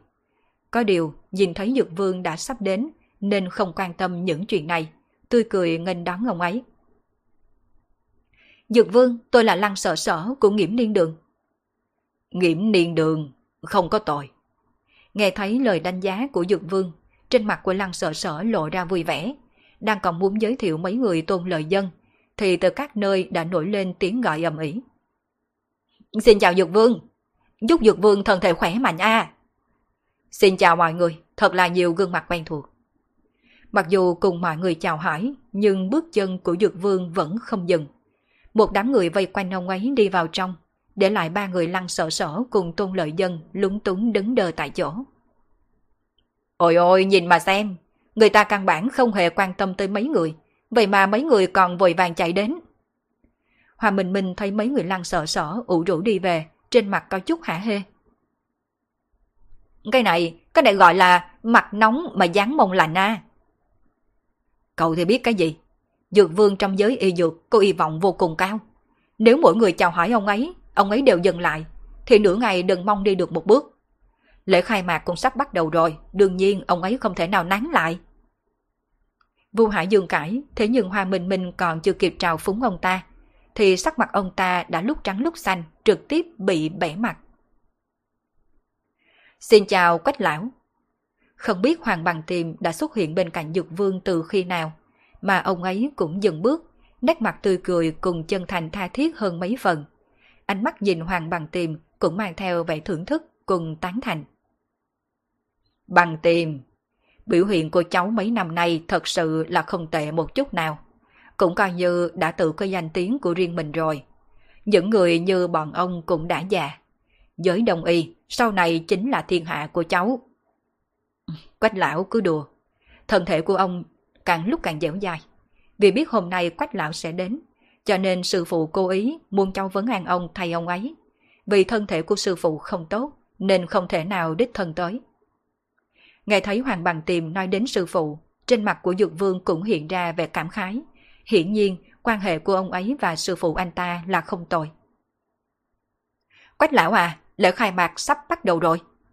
Nhân viên công tác đứng bên cạnh nhắc nhở. Vậy đợi một lát hãy hàng huyên. Hay là cháu đi cùng ông đi. Cùng kính không bằng tuân mệnh. Đương nhiên, Hoàng Bằng Thiêm không có cự tuyệt. Bởi vì anh ta biết đây chính là quách lão đang muốn nâng đỡ anh ta. Hiện tại toàn bộ thương nhân trong giới đông y gần như đã tề tụ đầy đủ. Nếu anh ta được dược vương coi trọng, cộng thêm bản lĩnh của anh ta, thì tuyệt đối có thể khiến cho những thương nhân này nhớ kỹ bản thân anh ta. Lần hội giao lưu dược liệu này chính là cơ hội để anh ta dương danh lập vạn, tìm Long Ngạo Thiên. Lễ khai mạc rất long trọng mà cũng rất nhàm chán. Đầu tiên là lãnh đạo thành phố Đằng Sung lên phát biểu. Giống như Hòa Minh Minh đã đoán, người đàn ông trung niên đi vào cùng Dược Vương chính là người đứng đầu của Đằng Sung. Ngay sau đó là đến Bộ Giám định Thuốc, rồi Bộ Công Thương, còn có những lãnh đạo các hiệp hội có liên quan đến Trung Y, lần lượt từng người lên hiện diện. Mặc dù mọi người ngồi bên dưới vỗ tay rất là nhiệt liệt, thế nhưng không ít người đã bắt đầu ngủ gà ngủ gật. Mùa hè vốn là dễ buồn ngủ, huống chi mọi người tới đây không phải vì muốn nghe lãnh đạo diễn thuyết. Không khí nhàm chán, mãi tới lúc Dược Vương xuất hiện mới thay đổi. Ngay khi Dược Vương xuất hiện trên một diễn thuyết, Chào đón ông ấy là một màn vỗ tay náo nhiệt. Có một số người nét mặt cũng trở nên phấn chấn hơn hẳn. Cho dù người chủ trì cố gắng yêu cầu mọi người im lặng, nhưng mà không thể nào ngăn sự nhiệt tình của bọn họ. Tràng diện thật là vượt quá sức tưởng tượng của tôi rồi. Tôi cảm thấy bọn họ đã sùng bái đến mức mù quáng. Có cần thiết phải tới mức độ này hay không chứ? Hoa Minh Minh nghe thấy những tiếng hô hào, còn có tiếng vỗ tay điên cuồng thì cảm thấy không thể hiểu nổi. Thế nhưng, anh ta vừa nói xong, đã bị người đàn ông trung niên bên cạnh khinh bỉ. Cậu thì biết cái gì? Dược vương có ơn tái tạo đối với những người trồng dược liệu như chúng tôi. Nếu không nhờ những phương thuốc của ông ấy, thì thảo dược nhà tôi trồng chắc chắn đã hư thối hết rồi. Mà một khi không thể bán ra, cả nhà tôi chỉ còn đường chết mà thôi. Người đàn ông trung niên này vô cùng kích động. Hiển nhiên ông ta chính là một trong số những người được lợi nhờ phương thuốc của dược vương năm xưa. Bây giờ lại có người dám nói xấu ân nhân mình. Làm sao ông ta có thể không tức cơ chứ? Phượng Minh co đầu ruột cổ không dám phản bác. Nhìn thấy người đàn ông trung niên tức giận vén tay áo lên. Nếu như hắn còn nói thêm một câu nào, chắc chắn ông ta sẽ kích động mà đấm hắn luôn. Ai trầm mặt giữ mình vẫn là tốt nhất. Dược vương mặc dù không nói nhiều, nhưng rất được mọi người ủng hộ. Nhất là câu nói cuối của ông ấy. Chúc thị trường thuốc đông y càng ngày càng phát triển. Chúc cuộc sống của mọi người ngày càng ấm no. Nếu là lãnh đạo của Đằng Sung hay bộ trưởng các bộ ban ngành liên quan nói lời này, chắc hẳn mọi người sẽ cho rằng đó là muốn được thành tích mà thôi. Thế nhưng, Dược Vương thì ngược lại. Ông ấy không hề trục lợi gì cho bản thân, mà thật sự hy vọng giới trung y phát triển tốt đẹp. Buổi lễ khai mạc kéo dài nguyên một giờ. Đợi khi nghi thức cắt băng của lãnh đạo và Dược Vương hoàn thành, thì đại hội giao lưu cũng chính thức được bắt đầu. Rất nhiều nhân vật lớn đã rời đi, thế nhưng đối với đa số người tới mua bán dược liệu, thì thời gian kế tiếp bọn họ mới là nhân vật chính. Những nhà cung cấp cùng người trồng dược liệu đã sớm được phân vị trí từ trước. Bọn họ bắt đầu về vị trí đổ đầy dược liệu ra. Trong nháy mắt, cả khu vực nồng nặc mùi thuốc đông y. Chúng ta cũng đi dạo xung quanh một lát xem sao. Sau khi buổi lễ khai mạc kết thúc, thì đoàn người cùng giải tán. Ai về nhà nấy, bắt đầu chăm chút cho khu vực triển lãm của nhà mình. Trong sảnh lớn được chia ra tới bảy tám chục sảnh triển lãm cá nhân. Người đến người đi vô cùng náo nhiệt. Đông trùng Hà Thảo, Linh Chi, Lộc Nhung đều là hàng tốt. Phương Minh cùng Hoa Minh Minh cũng dù đảng trong đám người, thế nhưng khác với bọn họ, hắn không hề cơ ý mua những loại dược liệu này. Mặc dù đây đều là những dược liệu mà hắn cần, thế nhưng nó quý chứ không có hiếm, hắn hoàn toàn có thể mua được ở nghiễm niên đường. Thật ra, ba ngày đầu tiên chủ yếu là dành cho khách hàng cá nhân như người địa phương hay là du khách. Còn những thương nhân muốn mua số lượng lớn giống như nghiễm niên đường của chúng ta đều phải đặt hàng trước. Mấy ngày sau mới có thể xem xét cẩn thận rồi quyết định mua bán. Tôn lợi dân đi bên cạnh giới thiệu, thế nhưng sự chú ý của Phương Minh là bị dồn đến bên ngoài hành lang. Hiện tại đang có rất nhiều người đều đi về hướng bên đó, tự như ngoài hành lang có thứ gì náo nhiệt đang hấp dẫn bọn họ. Cậu Phương có hứng thú với nơi này sao? Đó chính là khu manh dược. Nói trắng ra, thì khu bên đó bán dược liệu cũng giống như quầy hàng bán đồ cổ. Bên trong có dược liệu tốt mà cũng có dược liệu xấu. Nói chung, mua được dược liệu như thế nào còn phải nhờ vào nhãn lực. Hơn nữa, một khi mua rồi tuyệt đối không thể trả. Tôn lợi dân nhìn vào hành lang phía bên trái. Hình thức giao dịch này chỉ mới phổ biến gần đây, đều là do những thương nhân hình thành dựa trên mô hình buôn bán cổ vật. Sở dĩ dược liệu có thể được buôn bán theo mô hình này chính là vì có khá nhiều dược liệu mà ngay cả người bán cũng không thể nào nhận biết số năm. Có thể là do may mắn nên đào được trên núi, hoặc là do tổ tiên truyền. Họ đặt quầy ở đây, đều bán được giá tốt thì là kiếm lợi, mà bán giá quá rẻ thì cũng ngậm ngùi chấp nhận thôi. Đương nhiên, phương thức giao dịch này rất được mọi người ưa thích, vì nó có thể giúp bọn họ tìm thấy thú vui khi mua được đồ tốt, giống như là mua cổ vật. Hơn nữa, dù gì, đây cũng thật sự là dược liệu. Cùng lắm thì công hiệu của dược liệu chênh lệch theo số năm, chứ tuyệt đối không có chuyện mua trúng hàng giả, không có chút giá trị giống như đồ cổ. Nghe thấy lời nói của tôn lợi dân, trên mặt Phương Minh hiện ra hứng thú, mà Hoa Minh Minh bên cạnh càng nóng lòng hơn. Thật sự không ngờ dược liệu cũng có thể bán được theo phương thức bán đồ cổ. vương Minh à, chúng ta mau mau đi qua đó xem. Nếu thật sự có thể kiếm được nhân sâm hay là linh chi mấy trăm năm, vậy thì chúng ta phát tài rồi. Phương Minh cười một tiếng, muốn mua được nhân sâm trăm năm, thì xác suất còn thấp hơn ở chợ đồ cổ mà mua được gốm sứ Càng Long đã từng dùng. Dù sao, dựa theo thời gian tăng trưởng, thì hình dáng của dược liệu cũng có chút khác biệt đặc thù. Thế nhưng, đúng thật là hắn cũng cảm thấy rất có hứng thú. Đi xem một chút cũng không có vấn đề gì. Tôn Lợi Dân dẫn Phương Minh cùng Hoa Minh Minh đi ra phía ngoài sảnh triển lãm. Còn Lăng sở Sở và hai người Vu Hải Dương thì đi tới sảnh triển lãm cá nhân của những nhà cung ứng dược liệu quen thuộc. Đến đến đến, nhân sâm đã hơn 20 năm vừa mới được đào lên không lâu, không nên bỏ lỡ. Linh chi tổ tiên lưu truyền ít nhất là 10 năm, mặc dù không nguyên vẹn, nhưng mà dược hiệu kinh người, đến xem đến xem. Vừa tới nơi này, Phương Minh đã có cảm giác như lạc vào trong một cái chợ. Tất cả đều phủ một tấm vải lên mặt đất, sau đó bày bán đủ loại dược liệu, đủ kiểu kêu la chào mời. Đương nhiên, đây đều là những người trồng dược liệu nhỏ, bởi vì không có đủ tiền để mua một vị trí trong sảnh triển lãm, nên mới bày bán tại đây. Mà một số người chọn mua cũng thích mua ở đây hơn, bởi vì giá cả rẻ hơn bên trong rất là nhiều. Cái gì chứ? Gốc nhân sâm này thật là nhiều rễ, đáng chừng ít nhất cũng phải trên trăm năm đi. Hòa Minh Minh chỉ một gốc nhân sâm trong một gian hàng, khiếp sợ thốt lên. Ồ, quý khách thật sự là có mắt nhìn. Vừa nhìn thấy cậu đến, tôi đã nhận ra cậu là người trong nghề. Thế nhưng, gốc nhân sâm này không phải là trên trăm năm, mà chỉ là 80 năm thôi. Hoa Minh Minh ngây ngẩn nhìn người bán. Đầu năm nay, thường nhân như người trước mặt thật sự là quá hiếm. Làm gì có ai bán hàng mà không những không hèn hàng mình, còn hạ thấp nó xuống chứ. Ừ, 80 năm cũng không kém nhiều. Gốc nhân sâm này ông bán bao nhiêu? Nhân sâm trên trăm năm, thì giá ít nhất là hơn trăm vạn. Gốc nhân sâm này của tôi chỉ 80 năm thôi, tệ nhất cũng bán được 60 vạn. Nếu như cậu thật sự muốn mua, thì tôi bán với giá 60 vạn cho cậu nha. Nhân sâm 80 năm mà bán với giá 60 vạn, tiện nghi như vậy sao? Ê, ê Phương Minh à, sao cậu đi mất rồi? Hòa Minh Minh phát hiện Phương Minh vốn bên cạnh hắn không biết đã bỏ đi từ khi nào. Chỉ còn Tôn Lợi Dân đứng bên cạnh nhìn hắn với ánh mắt cổ quái. Ông ta thật sự muốn nói cho cậu Hoa trước mặt này. Không phải ông chủ thành thật, mà đụng một cái. Hắn tăng số năm của gốc nhân sâm lên gấp 10 lần. Chính ông chủ cũng ngượng ngùng, không dám thổi phồng lên như vậy. Một gốc nhân sâm chỉ có 7-8 năm là bị hắn thổi lên thành hơn trăm năm. Cho dù ông ta là ông chủ cũng không dám thổi phòng như vậy. Mặt ông ta còn chưa dày tới mức đó. Chỉ cần là người có chút hiểu biết về nhân sâm đều có thể nhận ra.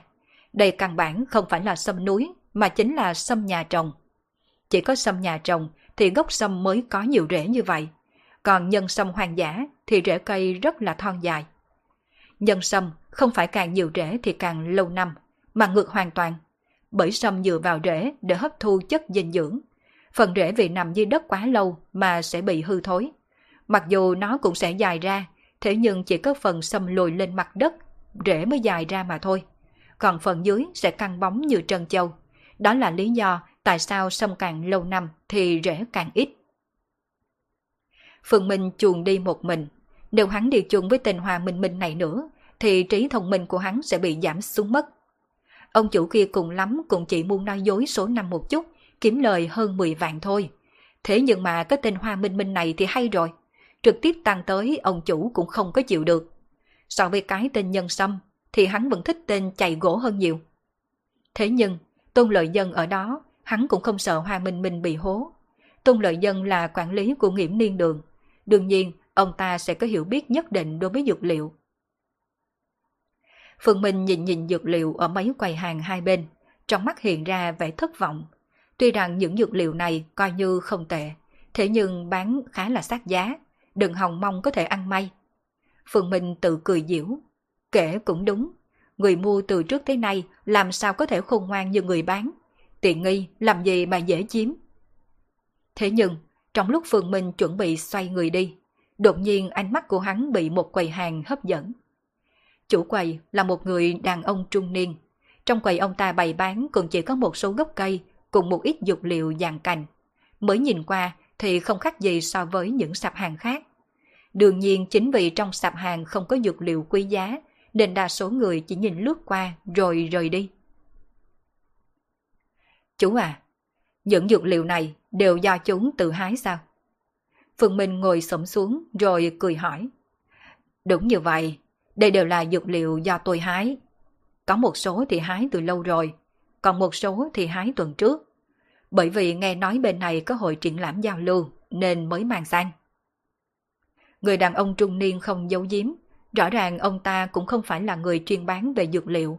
Chỉ vì nhà ở gần núi nên mới lên núi hái thảo dược đến bán mà thôi. Tiểu huyết đằng, hắc huyết đằng, kim màu cẩu, mãi ma đằng, mai hoa đằng, ngưu đệ tử, đằng dẹp, quá giang long, kim cương đằng, hồng đan tham. Phượng Minh vừa nói chuyện với người đàn ông, vừa lật xem đống dược liệu. Những dược liệu này cũng không quá quý báu, giá cả tầm mấy đồng đến gần 100 đồng một cân mà thôi. Toàn bộ gian hàng bán đi chắc chỉ cỡ mấy ngàn là cùng. Ông chủ, chúng tôi còn rất nhiều dược liệu giống như vậy. Nếu cậu cần có thể đặt trước. Hiển nhiên, mục đích của người đàn ông chính là tìm kiếm người thu mua dược liệu số lượng lớn. Phượng Minh mỉm cười. Hắn không cần số dược này, thế nhưng nghiễm niên đường thì cần. Hắn cũng có thể đứng ra giới thiệu hai bên cùng nhau. Nhưng điều quan trọng là hắn phải đạt được thứ mà mình muốn cái đã. Kết thúc tập 25 của bộ truyện Đô thị siêu cấp vô sư. Cảm ơn tất cả các bạn đã theo dõi. Xin chào tất cả các bạn, chào mừng tất cả các bạn đã quay trở lại với kênh Nghe Đọc Truyện. Mời các bạn cùng tiếp tục theo dõi tập 26 của bộ truyện Đô thị siêu cấp vô sư. Các bạn đừng quên bấm nút subscribe, đăng ký kênh, like, comment and share để ủng hộ kênh các bạn nhé. Và bây giờ, mời tất cả các bạn cùng theo dõi tập 26 của bộ truyện này.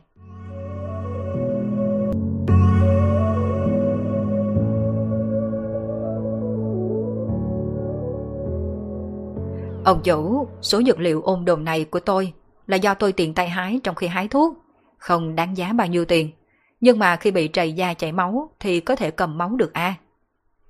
Nhìn Phương Minh bắt đầu xem đến đống dược liệu ôm đồm trong quầy hàng mình, Hà Khánh giải thích một câu. Chỗ của ông gọi nó là ôm đồm sao? Phương Minh cười cười. Dược liệu này sinh trưởng trên vách núi, hơn nữa lá cây nhiều.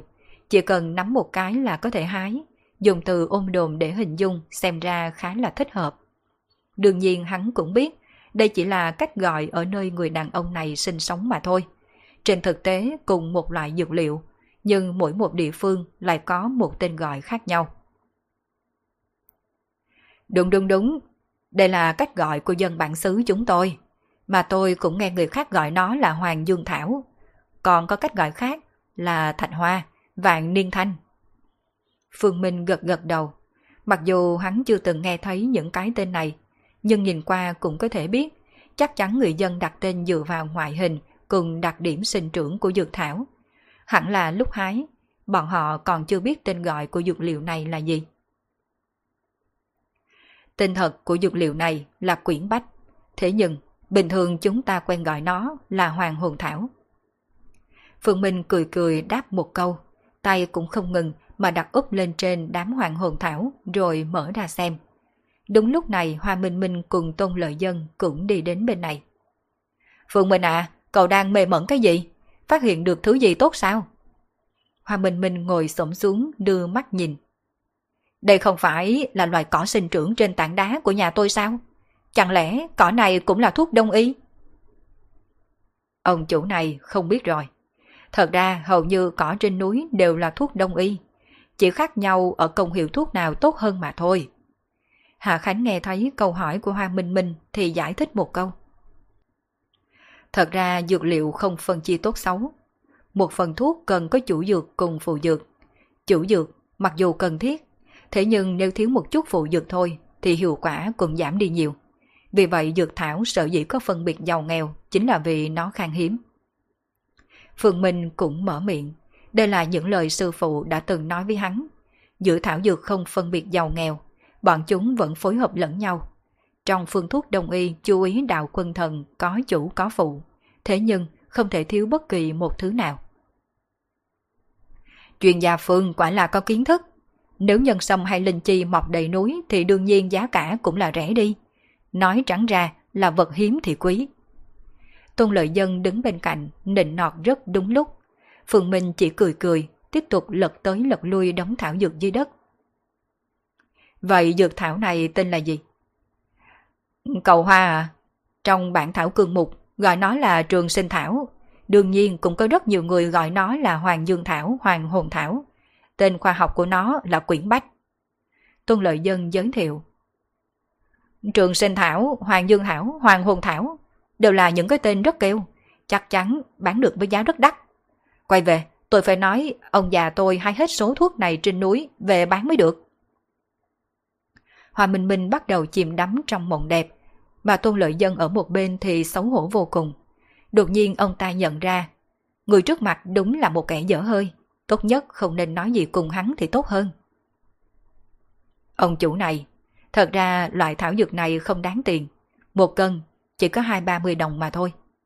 Hà Khánh cười rất là thật thà. Hai ba mươi đồng một cân. Hòa Minh Minh trợn trắng mắt. Một cây thảo dược có cái tên kêu như vậy, mà giá chỉ đáng mấy đồng. Định lừa tôi sao? Cậu Hoa à, sợ dĩ nó có tên trường sinh thảo cùng hoàng hồn thảo, không phải vì công hiệu, đó là vì đặc thù sinh trưởng của nó. Nó thường được sống ở nơi khô hành trong khe núi hoặc trên sườn núi. Cứ như vậy thì không thể đủ hơi nước mà sống được. Lúc khô hạn thì cành cây của nó sẽ cuộn lại. Nhìn qua cứ tưởng nó như chết rồi. Nhưng mà trên thực tế khi có nước mưa thì nó lại tiếp tục sinh trưởng. Chính bởi vì nó không thể không ngừng chết rồi lại hồi sinh, nên mới được gọi là hoàng hồn thảo hay trường sinh thảo, còn có gặp nước hoàng dương thảo.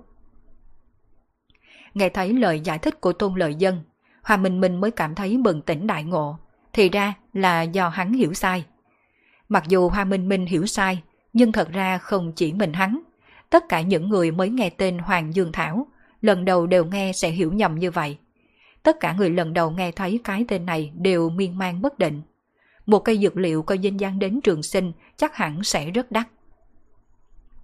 Mặc dù trường sinh thảo khá là thần kỳ, nhưng công hiệu chủ yếu của nó chỉ là cầm máu, mà có thể tìm thấy trường sinh thảo ở bất kỳ ngọn núi nào trong nước. Vì vậy giá của nó đúng là không đắt. Lúc Tôn Lợi Dân giải thích, Phương Minh vẫn chăm chú lật xem dược liệu. Mãi tới khi hắn cầm tới một gốc trường sinh thảo có độ lớn nhỏ hơn các gốc khác thì mới dừng. Thoạt nhìn, gốc trường sinh thảo này chỉ trừ thể tích nhỏ hơn thì không khác biệt gì so với mấy gốc kia. Thế nhưng khi Phương Minh cầm gốc trường sinh thảo này, trong mắt toát ra vẻ kích động khó có thể nhìn thấy. Ông chủ, cho giá đi. Tôi muốn mua hết tất cả số trường sinh thảo này. Phương Minh buông gốc trường sinh thảo trong tay xuống, sau đó còn giả như vô tình đặt gốc trường sinh thảo có kích thước nhỏ bé kia xuống dưới cùng. Chỉ cần người hơi am hiểu tâm lý học, chắc chắn sẽ biết động tác của Phương Minh có ý nghĩa ra sao. Đây chính là sợ, sợ người ta phát hiện ra bí mật của gốc trường sinh thảo này. Đương nhiên, Phương Minh cũng không phải sợ thật. Đây chỉ là hành động vô thức khi tìm được chí bảo của hắn mà thôi. Nhất là khi chí bảo này còn chưa thuộc về ai. Những gốc này, ừ, toàn bộ trường sinh thảo này nếu như cậu lấy hết thì 30 đồng một cân. Nếu bán theo giá sĩ cũng đã là 20 đồng. Hướng gì? Dược liệu của tôi còn rất là mới. Được rồi, không thành vấn đề. Phương Minh gật đầu, sau đó nhìn những dược liệu khác trên sạp, trầm ngâm một chút rồi nói luôn. Tất cả số dược liệu này tôi cũng muốn mua, ông ra giá đi. Ông chủ, ông muốn mua hết sao? Hà Khánh có chút kinh ngạc. Theo ông ta thấy thì người thanh niên trước mặt này rõ ràng không phải người buôn dược liệu. Mà ngoài trừ người buôn dược liệu, ai lại thu mua số thuốc này về mà làm gì? Đối với người bình thường thì số dược liệu này chẳng khác gì khúc củi. Mà bây giờ cũng không còn ai dùng củi đốt, mua về sợ là chật nhà. Không sai, tôi muốn mua hết. Ông cứ tính giá cho tôi đi. Mặc dù cảm thấy có chút khó hiểu, thế nhưng chuyện người tình ta nguyện. Đương nhiên là ông ta không từ chối, bắt đầu thao thao bất tuyệt. Toàn cốt phong của tôi là 20 đồng một cân. Ở đây tổng cộng 10 cân, còn có... Sau một lát rốt cuộc ông ta tuôn ra cái giá cuối cùng. tổng cộng là một vạn tám, tôi chỉ lấy của ông một vạn thôi. Được. Phương Minh đang định trả tiền, thì đúng lúc này một giọng nói ngạo mạn từ bên cạnh truyền đến. Ông chủ, mấy thứ này tôi muốn hết, tôi cho ông một vạn rưỡi. Giọng nói ngã ngớn vô cùng, Phương Minh nhíu mày nhìn qua, là Hoàng Bằng Phi cùng người phụ nữ của anh ta đang đi về phía bên này. Cầu Hoàng, mua đồ phải chú ý thứ tự trước sau. Tôn Lợi Dân nhìn về Hoàng Bằng Phi, thế nhưng Hoàng Bằng Phi mặc kệ ông ta mà khiêu khích nhìn. Đây chính là thủ tịch chuyên gia do nghiễm niên đường mời tới sao? Xem ra đây chính là đồ tốt mà cậu chọn. Thế nhưng bây giờ đây, nó phải thuộc về tôi. Cũng giống như sau khi Lăng sở sở phát hiện Hoàng Bằng Phi, liền sai tôn lợi dân đi tìm hiểu hồi xuân đường. Thì khi Hoàng Bằng tìm thấy Lăng sở sở cùng Phương Minh ở thang máy, mặc dù bên ngoài anh ta không có biểu hiện gì, nhưng vẫn sai người đi tìm hiểu mục đích và la lịch của Phương Minh. Phương Minh là thủ tịch chuyên gia mà Nghiễm Niên Đường mới tìm được, mà cũng vì Nghiễm Niên Đường không hề có ý che giấu, thế nên hồi xuân đường rất nhanh đã có thể tra ra tin tức. Nghiễm Niên Đường, còn tưởng rằng tìm một người trẻ tuổi là có thể so với anh trai của tôi sao? Còn thủ tịch chuyên gia, cho dù có muốn sách dạy cho anh trai tôi cũng là không xứng. Hoàng Bằng Phi đương nhiên không tin Phương Minh có thể giỏi hơn anh trai của anh ta. Thế nhưng, vừa nãy khi đi dạo với bạn gái, anh ta nhìn thấy Phương Minh đang quỳ rạp trên mặt đất, lựa chọn dược liệu. Với bản tính của anh ta, đương nhiên phải đến phá hư một phen. Hơn nữa, Hoàng Bằng Phi cũng không phải là loại người ngu dốt. Nếu như Nghiễm Niên Đường đã đồng ý cho cậu ta đảm nhiệm chức thủ tịch chuyên gia, chứng tỏ cậu ta cũng phải có chút bản lĩnh. Vì vậy mặc kệ cậu ta muốn mua gì, anh ta chỉ cần ra giá cao hơn mua lại là được, tuyệt đối sẽ không lỗ vốn. anh tưởng chị anh có tiền sao? Một vạn rưỡi quá là nhiều ư, chúng tôi trả hai vạn. Hoàng Bằng Phi vốn là một kẻ quần là áo lụa, thế nhưng hòa Minh Minh cũng không kém gì anh ta.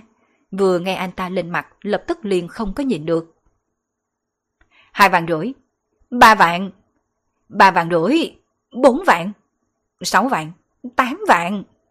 Hai người không ngừng tăng giá, hơn nữa còn cao giọng tăng giá, đưa đến sự chú ý của đám người xung quanh. Trong khi người bu càng lúc càng nhiều, thì Hà Khánh ở trong gian hàng lại nhìn hai người như nhìn hai tên ngu ngốc.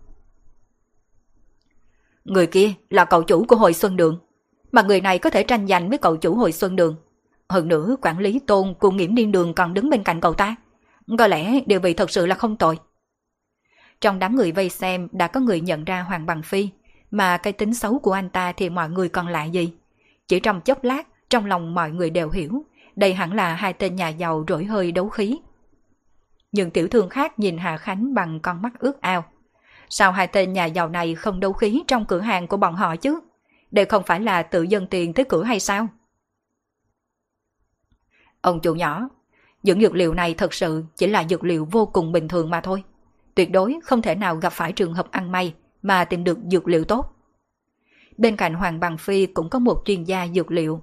Dù sao tên Hoàng Bằng Phi này không học vấn không nghề nghiệp, cũng không có hiểu biết gì đối với thuốc đông y. Nếu để anh ta đi dạo một mình trong này, thì khả năng bị hố so với Hoa Minh Minh cũng là không kém bao nhiêu. Khẳng định số dược liệu này có điều gì đặc biệt.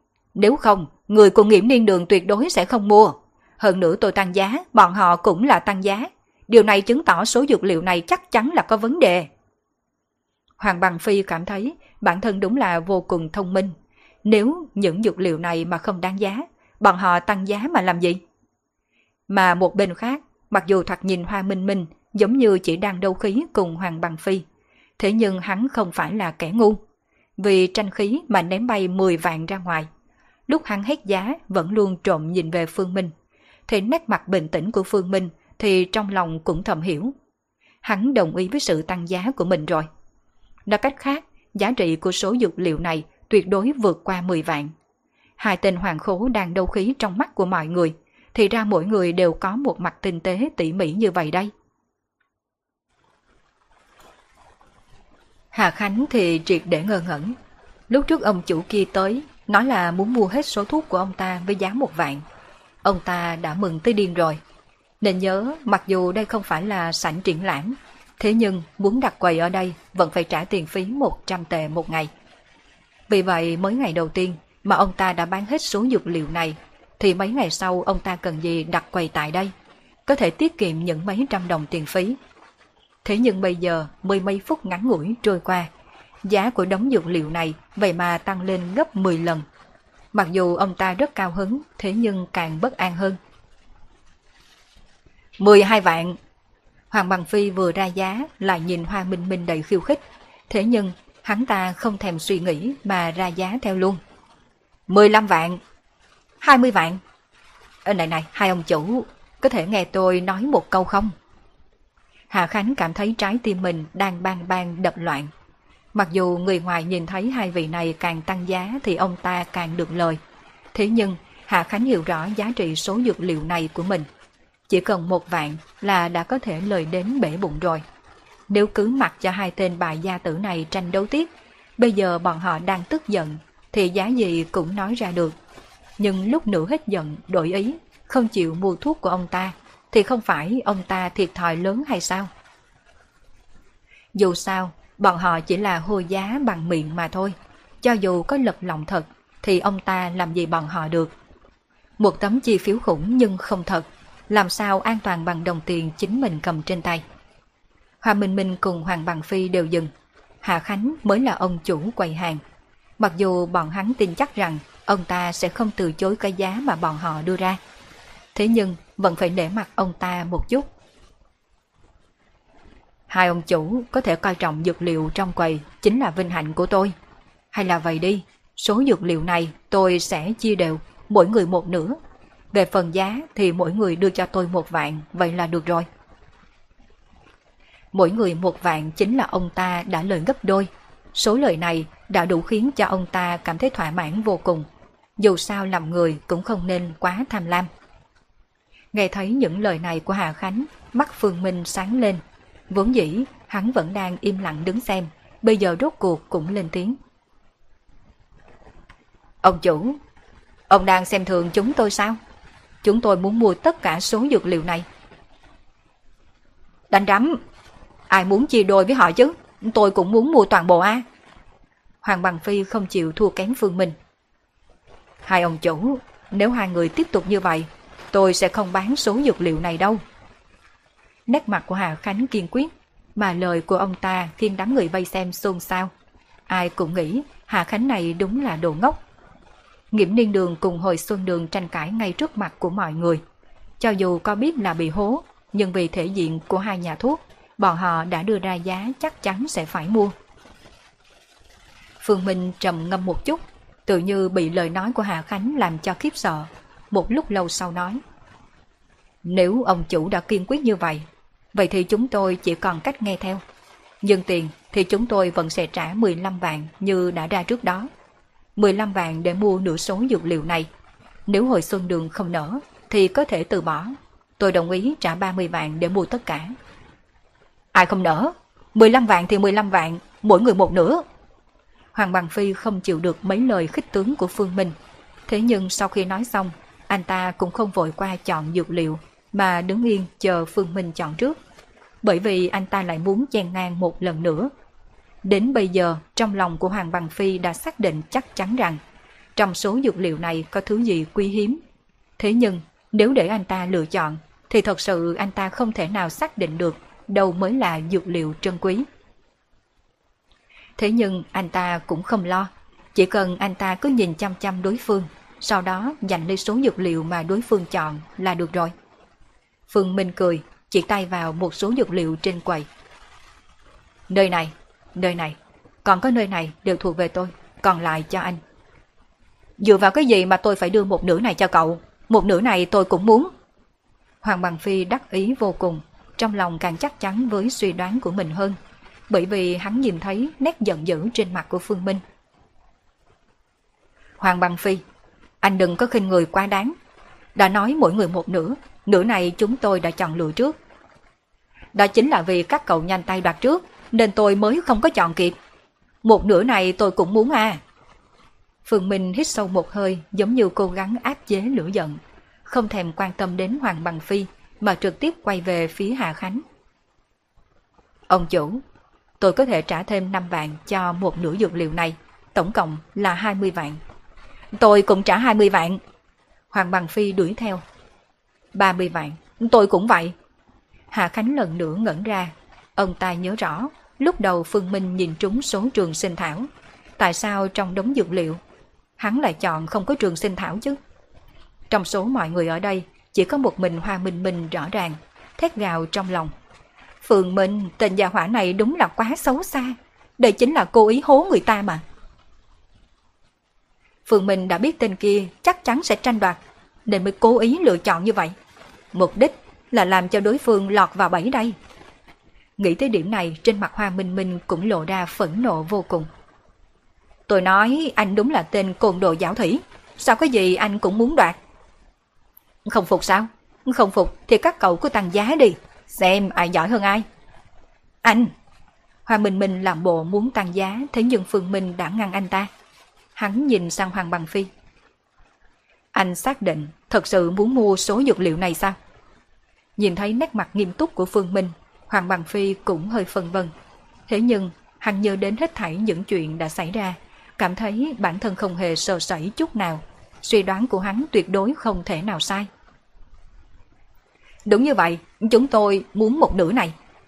Rốt cuộc Hoàng Bằng Phi cũng gật đầu xác nhận. Ngay khi Hoàng Bằng Phi gật đầu xác nhận, Phượng Minh vui vẻ tươi cười. Mà Hoa Minh Minh đang ở bên cạnh thì cười rộ lên. Ông chủ, vậy tôi lấy một nửa số dược liệu còn lại, 15 vạn. Quản lý tôn, phiền ông trả tiền cho ông chủ hạ. Phượng Minh nói với Hà Khánh. Được được được, vậy để tôi gom số dược liệu này cho cậu nha. Hà Khánh vội vàng ấp úng, bắt đầu xếp gọn số dược liệu Phương Minh cần. Tới bây giờ ông ta đã hiểu, rõ ràng cậu thanh niên trước mặt này vẫn coi trọng số trường sinh thảo đó nhất. Vì vậy ông ta cẩn thận đặt số trường sinh thảo lên trên cùng.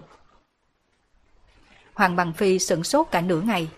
Đây đâu phải là nét mặt mà bọn họ nên có. Đáng ra, bọn họ phải phẫn nộ mà không làm gì được mới đúng. Còn ngây ngốc ra mà làm gì? Anh mau trả 30 vạn cho ông chủ đi. Mọi người đều đang nhìn đó. Không lẽ cậu chủ của hồi xuân đường lại muốn giật nợ người ta hay sao? Hoa Minh Minh cười trên nỗi đau của người khác, còn nhấn mạnh mấy chữ cậu chủ của hồi xuân đường. Trừ khi Hoàng Bằng Phi này không để ý đến danh dự của hồi xuân đường, nếu không anh ta chắc chắn sẽ phải trả tiền. Cậu Hoàng Một chuyên gia dược liệu của hồi xuân đường thở dài một hơi. Lúc trước, ông ta đã khuyên nhủ cậu chủ rồi. Thế nhưng, hắn ta lại cố tình không có nghe theo. Bây giờ thì hay rồi, trước mặt nhiều người như vậy, làm sao có thể giật nợ kia chứ? Vì mặt mũi của hồi xuân đường, cho dù chỉ là một đống phân, cũng phải dùng 30 vạn để mà mua. Đám người lại xôn xao, ai cũng hiểu rõ cậu chủ của hồi xuân đường này bị hố nặng rồi. Cho dù trong số dược liệu này có thứ gì quý hiếm thì cũng không thuộc có quan hệ gì với anh ta. Dùng những 30 vạn để mua số dược liệu đáng giá mấy ngàn, thật sự là phá của. Chỉ sợ sau khi đại hội giao lưu này kết thúc, ai ai cũng biết đến danh phá của của anh ta. Các người, chờ đó cho tôi. Hoàng Bằng Phi lúc này cũng biết bản thân mình bị hai người Hoa Minh Minh cùng Phương Minh hố nặng. Thế nhưng 30 vạn này không thể không trả. Quan trọng là 30 vạn chẳng là gì đối với anh ta. Thế nhưng lần này thật sự là mất hết mặt mũi. Để chuyên gia dược liệu của công ty ở lại trả tiền, Hoàng Bằng Phi cùng người yêu anh ta xám xịt rời đi. Thật sự là quá thoải mái nha, không ngờ Phương Minh Cậu lại xấu xa như vậy. Hoa Minh Minh cảm thấy hãnh diện vô cùng, đi đến vỗ vỗ vai của Phương Minh, cảm giác như tìm được người đồng đạo. Thế giới này hắn đã không còn cô độc rồi. Mà Phương Minh thì mặc kệ anh ta, sau khi lấy được bao dược liệu liền rời đi. Dù sao, nơi này đông người như vậy, không thích hợp để nói chuyện. Thêm nữa, tất cả tâm tư của hắn hiện nay đều đặt lên trường sinh thảo. Thậm chí là hắn còn nóng lòng trực tiếp muốn rời khỏi hội giao lưu này để quay về khách sạn. Đương nhiên, hắn chỉ lấy mỗi túi trường sinh thảo, số dược liệu còn lại đều giao cho tôn lợi dân xử lý. Bên trong khách sạn, Phương Minh lấy hết số trường sinh thảo trong bọc ra, lại tìm gốc trường sinh thảo nhỏ bé lúc trước. Về phần số trường sinh thảo còn lại đều bị hắn gạt qua một bên. Hắn chỉ là muốn mua một gốc trường sinh thảo này còn số dược liệu kia hắn mua chẳng qua là che mắt thiên hạ mà thôi. Đây chính là người tốt, thì có bao đáp tốt hay sao? Phượng Minh cảm khái nhìn gốc trường sinh thảo trên bàn. Ban đầu chỉ vì lòng hảo tâm nên hắn mới muốn mua hết số dược liệu kia. Nếu không, hắn chỉ cần mua số trường sinh thảo không phải là xong rồi sao? Thế nhưng chính nhờ lòng hảo tâm này mà hắn có thể hố được Hoàng Bằng Phi. Nếu hắn chỉ mua mỗi đám trường sinh thảo này, tuyệt đối không thể nào hố đám người Hoàng Bằng Phi đơn giản như vậy được. Bỏ trường sinh thảo vào chiếc ly chân cao thường dùng để uống rượu. Thế nhưng, sau đó hắn không có đổ rượu vào, mà dùng kim châm đâm vào đầu ngón tay. Sau đó, nặng ba giọt máu vào trong ly. Giọt máu rơi xuống được trường sinh thảo hấp thụ rất nhanh. Qua vài giây đồng hồ, gốc trường sinh thảo khô héo bắt đầu từ từ nở rộ. Toàn bộ lá cây đều mở rộng ra như một bông hoa sen. Nét mặt của Phương Minh cũng trở nên kích động.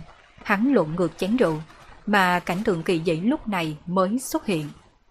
Trường sinh thảo bắt đầu từ từ trượt khỏi ly rượu, mà trong quá trình trượt ra này, cành lá của nó lại cuốn lên, sau đó nở rộ. Chỉ là lúc này nó nở rộ theo hướng ngược lại, nở rộ về hướng phần gốc. Nhìn cảnh này giống với khi ta che dù, tán dù bị gió thổi bật ngược ra sau. Giờ khắc này gốc trường sinh thảo này cũng nở rộ ngược như vậy. Lá cây nở rộ về hướng rễ, Ban đầu trường sinh thảo phản phất giống như một nụ hoa, sau đó thì trở thành một đóa hoa. Dương vì trường sinh, âm vì quán tưởng. Phương Minh nhẹ giọng nỉ non, đây không phải là trường sinh thảo bình thường, đây là trường sinh quán tưởng hoa. Trường sinh quán tưởng hoa Trường sinh thảo biến dị, sinh trưởng tại nơi có đại năng cường giả ngộ đạo, hấp thụ đạo chi tinh hoa, ngưng tụ quán tưởng chi thân nghìn năm hiếm gặp. Đây chính là miêu tả về trường sinh quán tưởng hoa trong truyền thừa vu sư. Dựa theo truyền thừa vu sư, trường sinh thảo thường sinh trưởng trên vách đá, mà các bậc đại năng thời cổ đại lại thường ngồi trên núi đá, ngộ đạo hoặc minh tưởng. Thời gian lâu dài, trường sinh thảo sinh trưởng trên đó cũng bị cảm nhiễm mà sinh ra biến dị, trở thành trường sinh quán tưởng hoa. Nói trắng ra, Sở dĩ trường sinh thảo có thể biến dị, tạo thành trường sinh quán tưởng hoa, không phải dựa vào tự thân, mà là nó bị ngoại vật ảnh hưởng. Giống như trong Phật giáo có thích già mani, ngộ đạo dưới gốc bồ đề. Những chú chim đậu trên gốc bồ đề, chính gốc bồ đề hay những con kiến dưới đất quanh đó đều nhiễm Phật Pháp. Sau đó đột phá phàm thân, trở thành kim can hộ Pháp của Phật giáo. Kỳ thật, đừng nói trường sinh quán tưởng hoa, cho dù là khối nham thạch mà bậc đại năng cường giả đã tỉnh tọa, cũng sẽ nhiễm linh khí. Cho dù không thể tự thân thoát thai, trở thành vật có linh trí, nhưng đó chính là tài liệu để điêu khắc linh khí. Đương nhiên, đây chỉ là những miêu tả về trường sinh quán tưởng hoa. Thư khiến Phương Minh kích động chính là công dụng của nó. Trường sinh quán tưởng hoa có sinh mệnh vô cùng cường ngạnh, gặp nước thì dung khai. Nếu thả trường sinh quán tưởng hoa vào nước thì lá cây sẽ nở rộ, phóng xuất ra một cổ sinh cơ vô cùng mạnh mẽ. Mặc dù bình thường không thể nhìn thấy cổ sinh cơ này, thế nhưng nếu như ở sống chung lâu dài với nó, huyết khí trong cơ thể sẽ trở nên tràn đầy, không kém những gốc nhân sâm trăm năm một chút nào. Thế nhưng, đây chưa phải là tất cả. Điểm thần kỳ nhất của trường sinh quán tưởng hoa chính là khi máu rơi trên người, trường sinh quán tưởng hoa sẽ nở rộ theo hướng ngược lại mà lúc này cho dù là bất kỳ phái nào, từ đạo giáo cho đến Phật giáo, nếu nhập định thì sẽ có thu hoạch không thể tưởng. Rửa tay, tĩnh tâm. Phương Minh ngồi xếp bằng theo tư thái tĩnh tọa, rất nhanh tiến vào trạng thái tu luyện. Lần này Phương Minh không cảm ứng ngôi sao trên trời, mà dồn tất cả lực chú ý vào gốc trường sinh quán tưởng hoa. Trường sinh quán tưởng hoa, mỗi người minh tưởng đều sẽ có một hiệu quả khác biệt. Vì vậy Phương Minh trong lòng tràn ngập chờ mong, không biết bản thân sẽ minh tưởng được gì. Ga giường, ngăn tủ, thảm, tất thảy ngoại vật đều biến mất khỏi mắt của Phương Minh. Gốc trường sinh quán tưởng hoa từ từ lớn dần trước mắt hắn, cho đến khi nó chiếm trọn tầm mắt. Trong thế giới của Phương Minh bây giờ, chỉ tồn tại duy nhất một gốc trường sinh quán tưởng hoa đang lặng lặng phiêu phù. Thời gian cứ trôi qua từng giây từng giây. Sau đó hai mắt Phương Minh bắt đầu sáng. Trong tầm mắt của hắn, gốc trường sinh quán tưởng hoa vốn dĩ đứng im, đang bắt đầu chậm rãi xoay tròn. Cành lá của nó cũng bắt đầu từ từ mở rộng, rốt cuộc triệt để bao trùm ánh mắt của Phương Minh. ầm ầm, giống như khai thiên tích địa, khi ánh mắt của hắn xuất hiện tia sáng một lần nữa, trường sinh quán tưởng hoa đã biến mất không còn, thay vào đó là một bóng người. Một bóng người quay lưng đứng phía trước mặt hắn. Một bóng người cực kỳ to lớn. Mặc dù bóng người này chỉ đứng yên nơi đó, nhưng vẫn có thể dẫn tới sấm sét vang dội. Vô số tia sét rơi xuống chung quanh người này, bảo vệ người đó như binh sĩ bảo vệ quân vương. Đây là ai? Trong đầu của Phương Minh hiện ra một tia nghi vấn. Sau 15 phút, bóng người kia biến mất. Tới khi Phương Minh tiếp tục nhìn thấy, thì không còn là bóng người to lớn, mà là thân ảnh của Phật Thích Ca. Phật Thích Ca chân đạp đất, thất thải pháp liên đứng ở nơi đó. Phật Thích Ca chân đạp thất thải pháp liên đứng ở nơi đó, vẫn là quay lưng về phía Phương Minh. Nhưng thời gian ông ấy xuất hiện ngắn hơn người trước. Trong lòng của Phương Minh rốt cuộc đã hiểu. Đây chính là những hình ảnh mà trường sinh quán tưởng hoa đã từng nhìn thấy. Nói cách khác, nơi nó sinh trưởng, từng có hai vị cường giả đã đến đó tu luyện. Một người đàn ông có sấm xét bầu bạn, ngoài ra còn có Phật Thích Ca. Chỉ là không biết đây đã là chuyện từ tháng năm nào. Trường sinh quán tưởng hoa muốn biến dị ít nhất cũng cần ngàn năm. Nói cách khác, đây đều là những cường giả từ ngàn năm trước. Hình ảnh lại thay đổi, xuất hiện trước mặt Phương Minh là một tòa bảo tháp. Bảo tháp cao tới tận chân trời, không thể thấy rõ bao nhiêu tầng. Phương Minh chỉ có thể nhìn 16 tầng trước khi nó chạm tới đám mây. Phía dưới đám mây có 16 tầng, bên trên đám mây thì không thể biết. Đây là bảo tháp gì? Phương Minh hơi kinh ngạc, bởi vì nháy mắt khi bảo tháp này xuất hiện, hắn rõ ràng cảm thấy thần hồn của bản thân run sợ. Thậm chí khi hắn chăm chú quan sát tầng thứ nhất của bảo tháp, toàn thân hắn trở nên hư thoát. Sau đó, cảm thấy cả người nhẹ bẩn, hình ảnh xung quanh cũng là thay đổi. Vẫn ở trong gian phòng của khách sạn, thế nhưng Phương Minh có thể nhìn thấy bản thân đang ngồi xếp bằng trên mặt đất, lại nhìn thấy gốc trường sinh quán tưởng hoa lặng lặng nở rộ trước người hắn. Đây là hồn phách xuất hiếu hay sao? Trong mắt của Phương Minh lóe lên tinh quang, hồn phách xuất hiếu không giống với hồn phách ly thể. Khi thân thể con người suy yếu là gặp phải một số nguy hiểm ngoài ý muốn, thì hồn phách cũng có thể ly thể. Giống như khi chúng ta nói chuyện, vẫn hay nói đùa một câu, sợ mất hồn. Mặc dù ly thể cùng xuất hiếu chỉ chênh lệch một chữ, nhưng là khác nhau một trời một vực. Xuất khiếu là hồn phách chủ động rời khỏi cơ thể. Bất kỳ lúc nào cũng có thể quay trở lại thân thể mình, mà không có bất kỳ tổn hại gì. Thế nhưng, ly thể thì khác. Cho dù có thể triệu hồi hồn phách trở lại cơ thể, thế nhưng hồn phách lúc này sẽ trở nên bất ổn, thậm chí còn bị tổn thương, ít nhất cũng phải bị ốm một trận. Phượng Minh thử cầm chén rượu trên bàn, thế nhưng không thể cầm lên. Quả nhiên, mặc dù hồn phách có thể xuất hiếu, thế nhưng bản thân mình lại không tu luyện thần hồn chi thuật. Vì vậy hồn phách lúc này chẳng khác gì quỷ hồn vừa mới chết, không có chút lực lượng nào. Mặc dù có chút tiếc nuối, thế nhưng Phương Minh không để ý nhiều. Hồn phách xuất hiếu đã là một loại kỳ ngộ vô cùng lớn rồi. Lấy cảnh giới hiện nay của hắn, tuyệt đối không thể nào làm được loại chuyện này, trừ khi đạt tới lục tinh vô sư. Thế nhưng, mượn nhờ trường sinh quán tưởng hoa là khiến cho hắn có thể sớm đạt đến một bước thần hồn xuất hiếu. Rốt cuộc bảo tháp này có là lịch gì? Mặc dù chỉ mới nhìn tầng một thôi đã có thể hồn phách xuất hiếu. Nếu như có thể nhìn thấy tầng thứ hai cùng tầng thứ ba mà nói... Phương Minh không dám tưởng tượng tiếp. Hắn có thể xác định rõ bảo tháp này tuyệt đối là một kiện chí bảo. Nghe đồn Phật giáo có một tòa thiên Phật bảo tháp.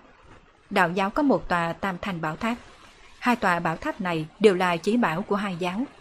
Nhưng mà nghe đồn, nếu không phải người có cảnh giới cao thâm, tuyệt đối không thể nào nhìn thấy hai tòa bảo tháp này. Chẳng lẽ bởi vì hai tòa bảo tháp này không phải là vật thật, mà phải bình tưởng mới có thể thấy. Phượng Minh trong lòng có suy đoán, dựa vào tình huống của tòa bảo tháp trước mặt thì rất có khả năng tin đồn này là thật. Hai tòa bảo tháp này thật ra không phải là thực thể. Chỉ khi nghiên cứu kinh văn của đạo giáo và kinh văn của Phật giáo tới một mức độ cao thâm, khi quan tưởng nó sẽ tự động hiện ra. Thế nhưng, chính suy đoán này lại khiến Phương Minh kinh ngạc. Chẳng lẽ bảo tháp mà hắn minh tưởng được từ trường sinh quán tưởng hoa là cùng cấp độ với hai tòa bảo tháp kia sao? Nếu thật sự là vậy, vậy thì hắn lời to rồi. Gặp phải cơ duyên to lớn như vậy, khiến Phương Minh bây giờ đang trong trạng thái hồn phách, cũng không nhìn được mà run rẩy. Hít một hơi thật sâu để khôi phục tâm tình. Phương Minh cũng biết rõ, mặc kệ la lịch của bảo tháp này to lớn ra sao, hắn cũng không thể lãng phí cơ hội hồn phách xuất hiếu lần này. Bởi vì đây chính là cơ hội vô cùng hiếm có để hắn tu luyện hồn phách. Mặc dù tu luyện có rất nhiều đường, nhưng càng về sau thì càng chính là trăm sông đổ về một biển. Cho dù là giáo phái nào thì rốt cuộc vẫn phải tu luyện hồn phách. Chỉ là mỗi giáo thì có một tên gọi khác biệt. Đạo giáo gọi là thần hồn, còn Phật giáo gọi là kim thân. Hồn phách cường đại đối với người tu luyện có tác dụng làm chơi ăn thật. Ví như đối với Phương Minh, nếu hắn có hồn phách cường đại thì khi cảm ứng tinh thần sẽ có thể kiên trì thời gian lâu hơn. Càng có khả năng cảm ứng được nhiều ngôi sao hơn. Do đó tinh huy hấp thụ được cũng sẽ nhiều hơn. Đây chính là tác dụng của hồn phách cường đại. Còn tác dụng của hồn phách xuất hiếu chính là hắn có thể cảm thụ tỉ mỉ thế giới này hơn. Dùng một phương thức tồn tại khác để cảm thụ từ trường của thế giới này. Cùng là chén rượu của cùng một quán rượu. Thế nhưng khi nhìn bằng thân thể sẽ có cảm nhận khác hẳn so với khi nhìn bằng hồn phách. Dạng thứ nhất chỉ có thể nhìn vào thấy vật chết, mà dạng thứ hai có thể cảm nhận được từ trường do chén rượu tạo ra. Mặc dù rất nhỏ nhưng có tồn tại.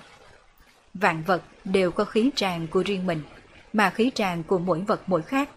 Mỗi vật thể di động đều có thể thay đổi khí tràng của không gian, thay đổi cách thức lưu động của khí tràng.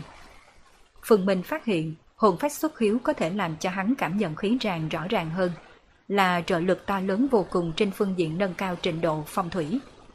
Tầm long điển huyệt dựa vào điều gì chứ? Đó chính là dựa vào sự nắm bắt khí tràng, căn cứ quỹ tích của sông núi để tìm ra trung tâm hội tụ khí tràng. Đáng tiếc, hiện nay bản thân mình không thể nào rời khỏi phòng được. Chỉ mới đến gần cửa sổ, Phương Minh cũng có thể cảm nhận một cổ khí tức nóng bức vô cùng đập vào mặt. Đây chính là dương khí do mặt trời tỏa ra. Dựa vào năng lực hồn phách của hắn hiện nay, sợ rằng đứng dưới ánh mặt trời không tới 3 phút, liền sẽ tiêu tán thành mây khói. Sau 15 phút, hồn phách của hắn quay trở về cơ thể. Hắn có thể cảm nhận giới hạn của hồn phách. Nếu tiếp tục ở ngoài cơ thể, dẫn đến hồn phách bị thương tổn. Sau khi hồn phách trở về, Phương Minh mở to mắt, không tiếp tục nhìn chăm chăm gốc trường sinh tưởng quán hoa này. Bởi vì ngay khoảnh khắc khi hồn phách nhập thể, hắn cảm nhận khi tức bên ngoài cửa có biến hóa, rõ ràng là có người đang đi về phía bên này. Tiếng gõ cửa vang, Phương Minh bỏ lại trường sinh quán tưởng hoa vào ly rượu, lại cất trong ngăn kéo, cẩn thận mở cửa đi ra. Ngoài cửa, nét mặt của Lăng sợ sở vô cùng lạnh lùng mà Tôn Lợi Dân cùng hai người Vu Hải Dương lại lộ ra xấu hổ. Chỉ có một mình Hoa Minh Minh vẫn là bộ dáng không tim không phổi. Lúc nãy bọn họ đi tới chào hỏi Dược Vương kia, thế nhưng bị người ta trực tiếp ngó lơ, không có thèm để ý đó. Hoa Minh Minh nói sơ qua tình huống, chuyện này khiến Phương Minh nhíu mày, mà Lăng sợ sở thì tự nhiên đi vào phòng, ngồi trên ghế salon trầm giọng nói khẳng định trong chuyện này có nguyên nhân gì mà chúng ta không biết. Nếu không, thái độ của Dược Vương tuyệt đối không thể nào đảo ngược mau như vậy được. Trước khi buổi lễ khai mạc bắt đầu, mặc dù Dược Vương cũng không nhiệt tình gì khi đối diện với bọn họ, thế nhưng ngoài mặt vẫn chào hỏi. Vậy mà chỉ cần một lát sau là trực tiếp coi bọn họ như không khí. Mấu chốt nhất là lúc đó có rất nhiều người nhìn thấy, chỉ sợ sau này tất cả mọi người trong giới y dược đều sẽ biết Dược Vương không vừa mắt với nghiễm niên đường. Vì chuyện này mà những thương nhân trong giới trung y không chào đón nghiễm niên đường. Như vậy, vấn đề sẽ trở nên vô cùng nghiêm trọng đây. Bên trong phòng, Trừ Phương Minh cùng Hoa Minh Minh, nét mặt của đám người lăng sợ sở vô cùng ngưng trọng.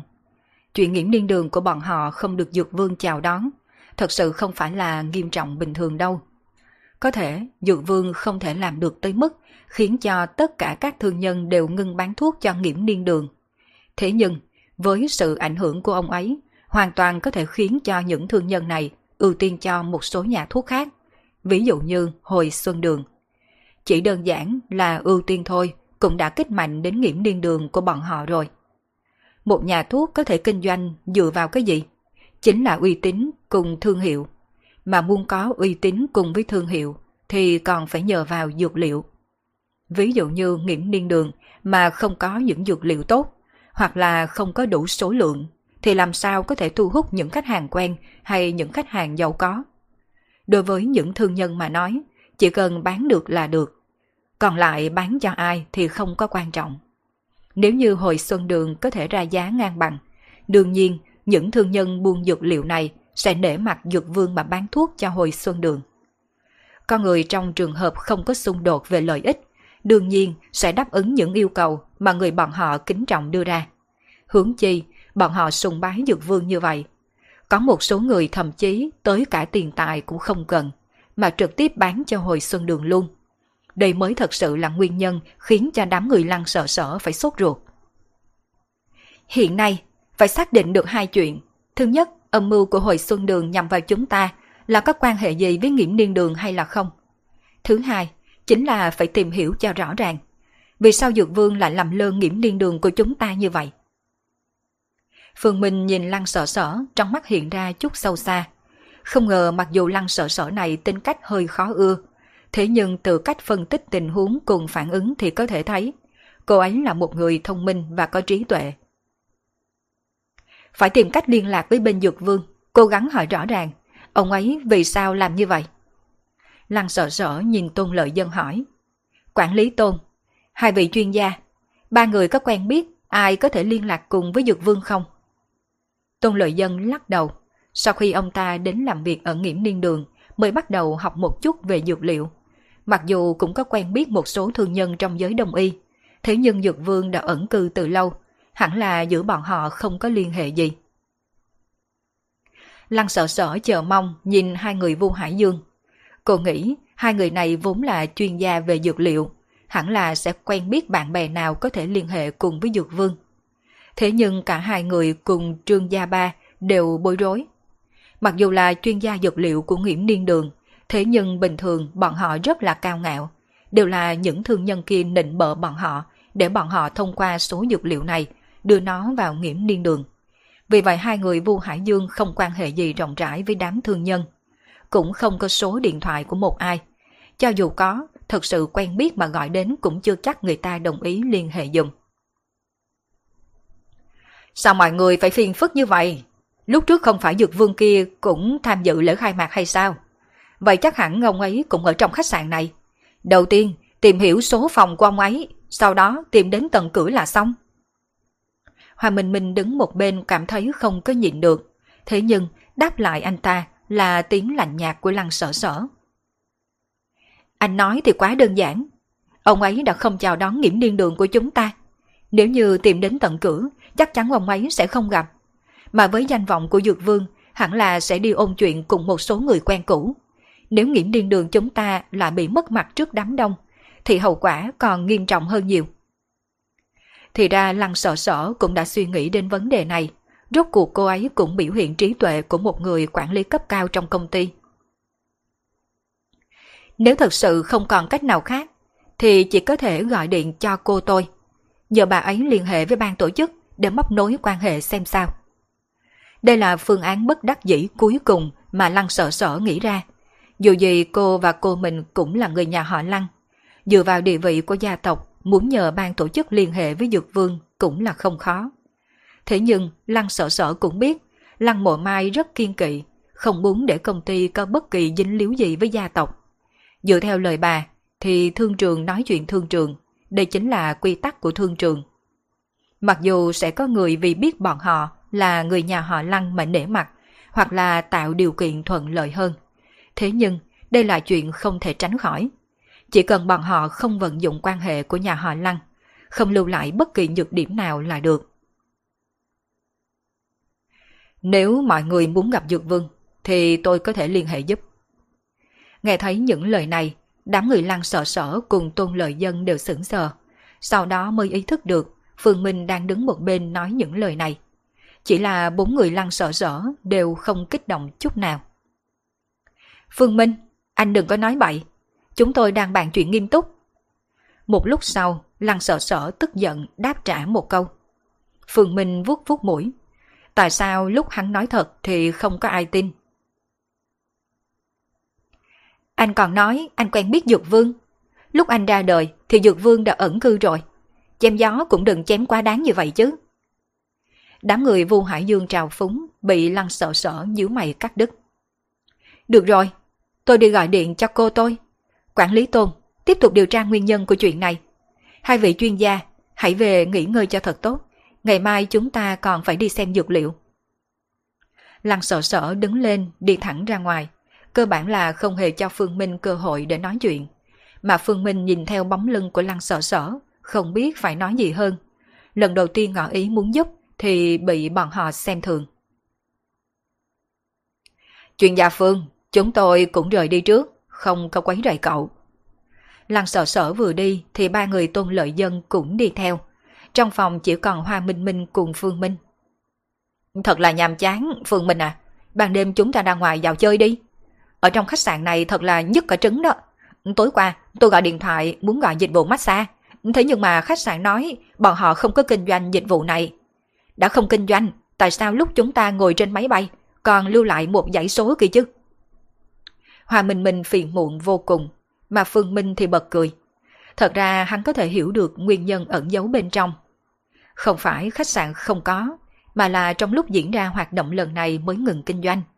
Đương nhiên, dịch vụ massage của khách sạn cũng không phải là chính quy gì, thậm chí có thể nói đó chính là hoạt động ngầm. Mà lần này thành phố đã bao trọn khách sạn này, rất có nhiều danh nhân cùng phóng viên trong nước tụ tập ở đây. Trừ khi muốn bị đóng cửa, nếu không làm sao bọn họ dám kinh doanh dịch vụ này. Được, ra ngoài cũng tốt. Đến một địa phương mới, thưởng thức phong cảnh lối sống của người dân cũng là một chuyện vô cùng thú vị. Đầu tiên là có thể mở mang tầm mắt. Thứ hai là tăng vốn hiểu biết của bản thân về phong tục tập quán ở các nơi. Phương Minh nhớ rõ sư phụ đã nói với hắn một câu. Cho dù là tu đạo hay tu Phật, đều coi trọng vân du. Chỉ có đi nhiều thì mới có kiến thức nhiều. Sẽ không trở thành ít ngồi đây giếng, cũng sẽ không bị vẻ bề ngoài che mắt. Hai người Phương Minh cùng Hoa Minh Minh vừa rời khách sạn liền gọi xe taxi. Chú à, ở đây có chỗ nào náo nhiệt để tham quan không? Hẳn là hai ông chủ đây đến tham gia hội giao lưu dược liệu lần này sao? Người tài xế không trả lời ngay mà hỏi câu khác. Đúng vậy nha, làm sao mà chú biết? Tôi thấy hai người hẳn là vừa đi ra từ khách sạn Đằng Sung. Tất cả người dân bản xứ chúng tôi đều biết người có thể ở khách sạn này đều là khách quý được mời tới tham gia đại hội, đều là kẻ có tiền. Tài xế là một người đàn ông trung niên, sợ dĩ ông ấy nói như vậy cũng là có nguyên nhân. Tại hơn nửa tháng trước, đám tài xế bọn họ đã nhận được thông báo của công ty.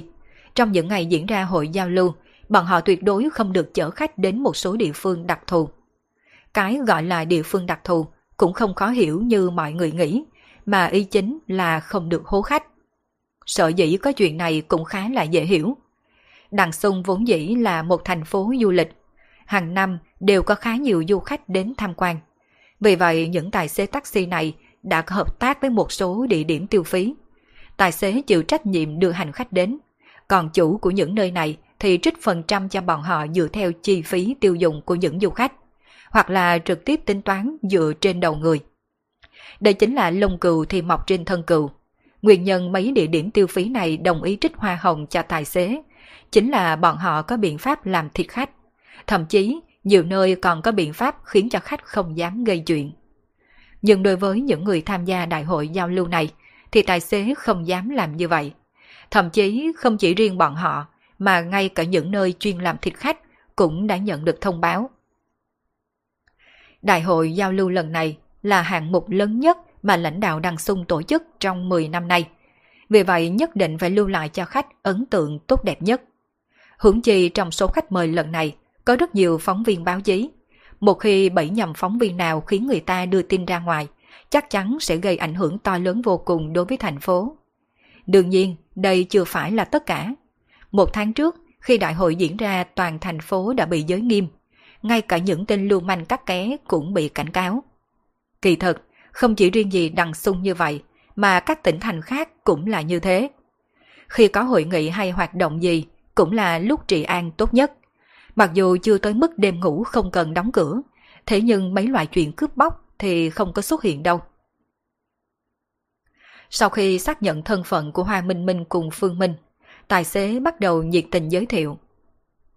Ở Đằng Sung có rất là nhiều điểm vui chơi, mà danh lam thắng cảnh cũng có rất là nhiều.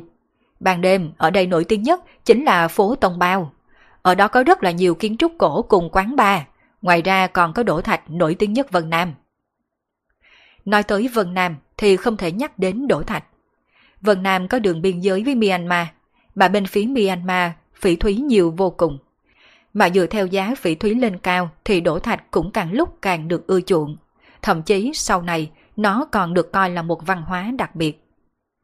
Chú à, vậy chúng ta đi đến phố Tông Bao. Hòa Minh Minh quyết định luôn. Dĩ nhiên hắn cũng không muốn đi đổ thạch gì gì. Là cậu chủ của Hoa Bảo Lâu, hắn cũng không hiếm lạ gì việc đổ thạch. Sợ dĩ hắn muốn đến đó là vì một câu của tài xế.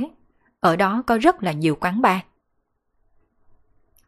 Tại phố Tông Bào khi tài xế chở hai người Phương Minh cùng Hoa Minh Minh tới, thì phố mới lên đèn. Phong cách kiến trúc của khu phố này được mô phỏng theo hành lang gấp khúc của quán bar Lệ Giang. Có khá là nhiều du khách tụ lại thành top 5 top 3 đi dạo quanh. Còn có tiếng trống thanh thúy dễ nghe truyền đến từ tiệm nhạc khí. Gió nhẹ thổi tan cơn nóng của ngày hè.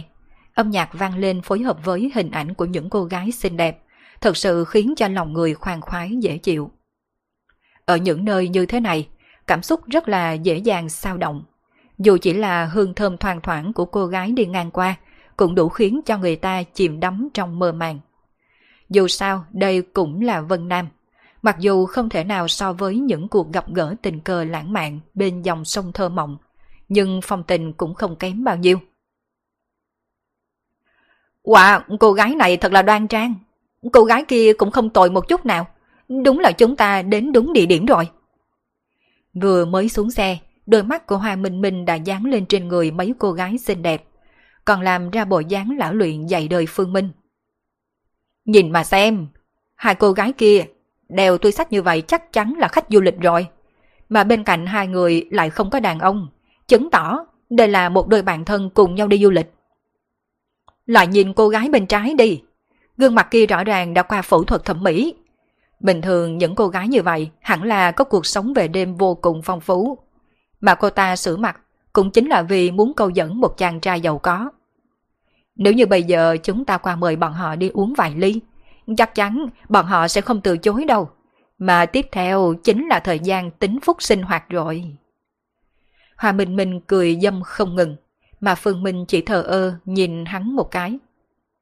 Không có hứng thú. À, tôi biết. Cậu có đại minh tinh như hàng kiều kiều, chắc chắn sẽ chướng mắt những cô gái như vậy. Thế nhưng, mỗi hoa, mỗi hương, đối với đàn ông, phụ nữ không bao giờ là đủ. Nếu không, vì sao những người có vợ đẹp con ngoan lại còn ra ngoài ăn vụng chứ? Đối mặt với tên tinh trùng lên não như Hoa Minh Minh này, thì mặc kệ anh ta là cách tốt nhất. Phương Minh thoải mái ung dung, vừa đi dạo, vừa ngắm các cửa hàng dân tộc đặc sắc ở hai bên đường bất kỳ một danh lam thắng cảnh nào tại Vân Nam đều sẽ có cửa hàng trang sức. Bởi vì ở đây trang sức bằng bạc rất là thịnh hành. Mỗi khi tới ngày lễ, những cô gái dân tộc châu chuốt trang điểm rất là kỹ. Trên người phải đeo đến mấy chục, thậm chí là mấy trăm loại đồ trang sức bằng bạc. Trong lòng người Vân Nam, màu bạc trắng đại diện cho sự tinh khiết và cao nhã. Phương Minh đi vào một tiệm trang sức, mặc dù hắn không có hứng thú gì với trang sức, Thế nhưng đã đến đây rồi, hắn cũng muốn mua một món về tặng cho tử du. Giá cả những món trang sức ở đây rẻ thì hơn 10 đồng, đắt thì những mấy vạn, vô cùng đa dạng và phong phú. Phương Minh lựa chọn một chiếc lược được làm từ sừng trâu.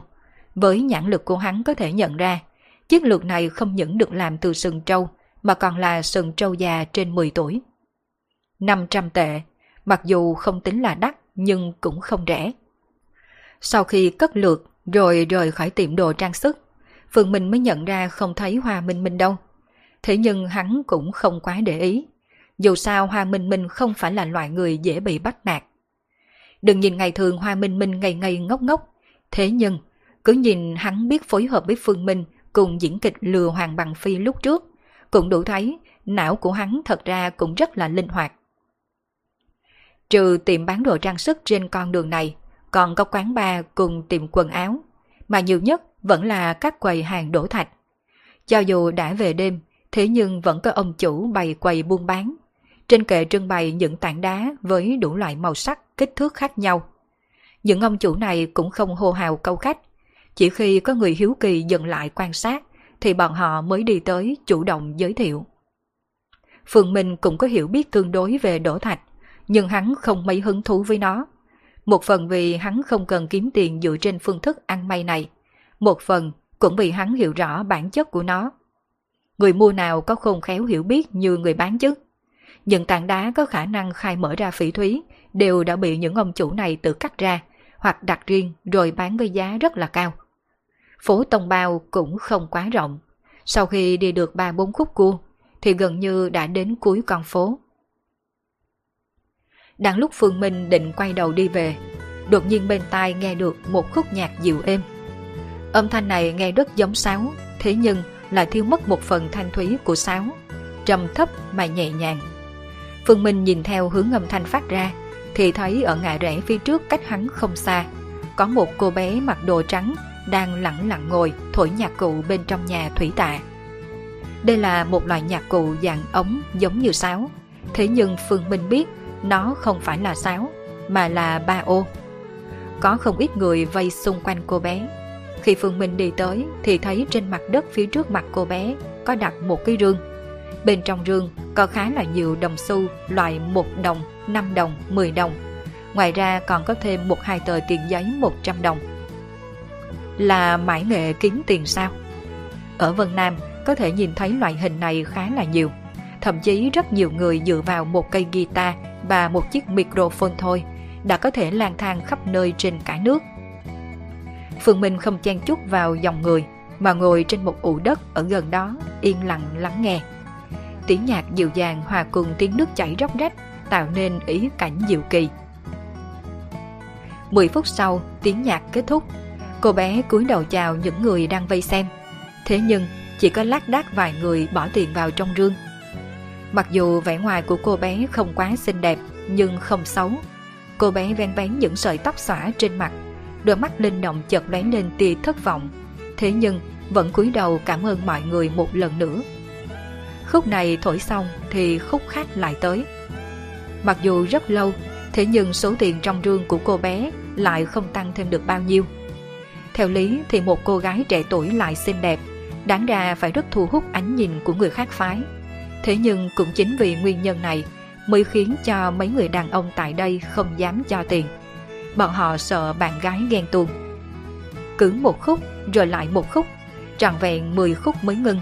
Mà lúc này người vây quanh cô bé cũng đã tản đi hết, ngõ vắng tiêu điều. Cô bé uống vài ngụm nước lọc, sau đó ngồi xổm xuống, cẩn thận thu tiền trong rương. Ngay lúc này, một bóng người đi đến che khuất ánh sáng trước mặt cô. ngẩng đầu đập vào mắt cô bé là gương mặt tươi cười của Phương Minh. Em thổi nhạc nghe rất là êm tai. Phương Minh móc một tờ 100 đồng ra. Một khúc 10 đồng, hắn đã nghe tất cả 10 khúc. Bởi vì cứ cách vài ngày lại có người đến bắt chuyện cùng với cô bé, vậy nên cô bé hơi chần chừ, chưa trả lời Phương Minh ngay. Về phần Phương Minh, sau khi đặt 100 đồng xuống, cũng không cơ ý nán lại, quay người rời đi luôn. Cô bé cũng hơi sững sờ một chút, rồi thật nhanh cúi đầu cảm ơn Phương Minh. 100 đồng, đây đã gần bằng 1 phần 3 số tiền mà cô kiếm được hàng ngày. Phương Minh, tôi đã nói với cậu đi cùng tôi mà cậu không có chịu. Thế nhưng, bây giờ không phải là quá trễ. Bạn của cô gái mà tôi nhắm trúng cũng khá là xinh đẹp. Nếu bây giờ cậu đi mời người ta vài ly, chắc hẳn là còn có một chút hy vọng nha. Phương Minh tìm thấy Hoa Minh Minh trong một quán bar. Quán bar này không hề có những tiếng nhạc rốc đinh tai nhức óc như mấy quán bar trong thành phố khác. Nhạc rốc pha kèm âm điệu dân tộc, đây mới là điểm đặc sắc trong các quán bar ở Vân Nam. Cẩn thận, gặp phải bồi rượu đó. Phương Minh nhíu mày, theo một số tin tức mà hắn biết thì Lệ Giang được coi là thành phố của tình yêu. Thế nên đã có rất là nhiều người đến đây ôm theo tâm lý tìm được tình yêu đích thực của đời mình. Nào ngờ là gặp phải bồi rượu. Cái gọi là bồi rượu chính là tìm cách lừa gạt người ta đến một số địa điểm ăn chơi, rồi công khai làm thịt khách du lịch. Chỉ một bình rượu cộng thêm một đĩa trái cây mà hơn cả ngàn đồng. Thế nhưng cánh đàn ông vì sĩ diện là cắn răng trả hết số tiền này. Ngoài ra, cũng có những chiêu trò thịt khách rất là đen tối. Có thể là không ghi giá cả trên menu, hoặc là menu có hai cách tính giá. Mà khách du lịch vốn là những người không quen thuộc với cuộc sống nơi đây. Dù biết bản thân bị hố cũng chỉ có thể nén giận mà thôi. Tôi đây là ai kia chứ? Người lừa được tôi còn chưa có sinh ra trên đời này đâu. Hoa Minh Minh khinh bỉ nhìn Phương Minh. Đây chính là quán rượu do đích thân tôi lựa chọn đó. Dù cậu muốn mua gì cũng đều phải trả phí trước. Sẽ tiêu bao nhiêu bao nhiêu trong lòng tôi là rõ ràng vô cùng. Thế nhưng chỉ sau 10 phút, sắc mặt của Hoa Minh Minh có chút gấp gáp. Dựa theo lời anh ta nói thì hai cô gái kia chỉ đi vệ sinh mà thôi. Thế nhưng, đi vệ sinh gì mà lâu như vậy chứ? Hoa Minh Minh vừa phát hiện ra điểm khác thường, liền gọi ngay cho nhân viên quán rượu. Quả nhiên, khi nhân viên đi vào nhà vệ sinh, thì làm gì còn thấy hai cô gái mà anh ta đã nhắc. Má đó chứ, bị lừa rồi. Thật sự là mất hết mặt mũi mà. Vừa mới tới đây, anh ta còn khẳng định chắc chắn trước mặt Phương Minh. Khoe bản thân anh ta khôn khéo ra sao. Nhưng mà không ngờ vừa đảo mắt đã bị hai cô gái kia lừa gạt rồi. Đúng là anh ta biết trước giá cả của quán rượu, cũng biết rõ bản thân đã tiêu phí bao nhiêu. Nhưng mà mới vừa rồi hai cô gái kia muốn uống rượu Tây. Thế nên anh ta đã chi những ba ngàn mà khui một chai. Thế nhưng hai cô gái này là mượn cớ đi vệ sinh mà tìm người phục vụ. Muốn hủy đơn hàng lấy lại tiền. Người phục vụ cũng không suy nghĩ nhiều, cứ như vậy đưa ba ngàn cho hai cô gái này. Không nghĩ tới, người lão luyện như tôi mà cũng có ngày lật thuyền trong mương. Hòa Minh Minh phẫn nộ rời khỏi quán bar. Mặc dù ba ngàn chẳng là gì đối với hắn, thế nhưng hắn không thể nào chấp nhận được chuyện bản thân đã bị lừa. Phương Minh ở bên cạnh thì cười cười. Hắn cũng không nói chuyện, có lẽ nhân viên phục vụ kia nhận biết hai cô gái cho Hoa Minh Minh. Theo hắn, hai cô gái kia chắc chắn là người đã lừa đảo nhiều lần tại đây. Vì vậy khả năng người phục vụ không biết hai cô gái kia thật sự là quá thấp. Nếu mà tôi gặp lại hai con mụ lừa đảo này, tôi sẽ hung hăng giáo huấn bọn họ một phen. Anh định giao huấn ra sao? Đánh một trận hay là báo cảnh sát? Thôi, bỏ đi. Coi như hao tài tiêu tai. Đón xe trở về nhà thôi. Hoa Minh Minh nghẹn họng. Mặc dù hắn cũng rất muốn cậy mạnh lên tiếng chống đối vài câu. Thế nhưng không biết nói gì. Tức giận mà vượt lên đi trước. Chỉ là ngay lúc đi đến đầu ngõ, Hoa Minh Minh đột nhiên dừng bước. Hắn nhìn về bên trái, sau đó chạy nhanh qua. Hai con đàn bà lừa gạt kia, đứng yên cho tôi. Thì ra Hoa Minh Minh nhìn thấy bóng dáng hai cô gái đã lừa gạt anh ta. Khi Phương Minh đuổi đến, thì nhìn thấy Hoa Minh Minh chặn ba cô gái vào trong góc. Mà điều đáng kinh ngạc chính là một trong số ba cô, là là cô bé mặc đồ trắng thổi ba ô trong nhà hàng thủy tạ kia. Kết thúc tập 26 của bộ truyện Đô thị siêu cấp vô sư. Cảm ơn tất cả các bạn đã theo dõi. Diễn biến gì tiếp theo sẽ xảy ra đây? Mời các bạn đón nghe. Đừng quên đăng ký kênh, bật thông báo để được đón nghe sớm nhất. Còn nếu các bạn thấy hay, thì hãy chia sẻ và donate ủng hộ để có kinh phí duy trì việc đọc. Thông tin donate thì có để ở dưới phần miêu tả. Xin cảm ơn các bạn rất nhiều.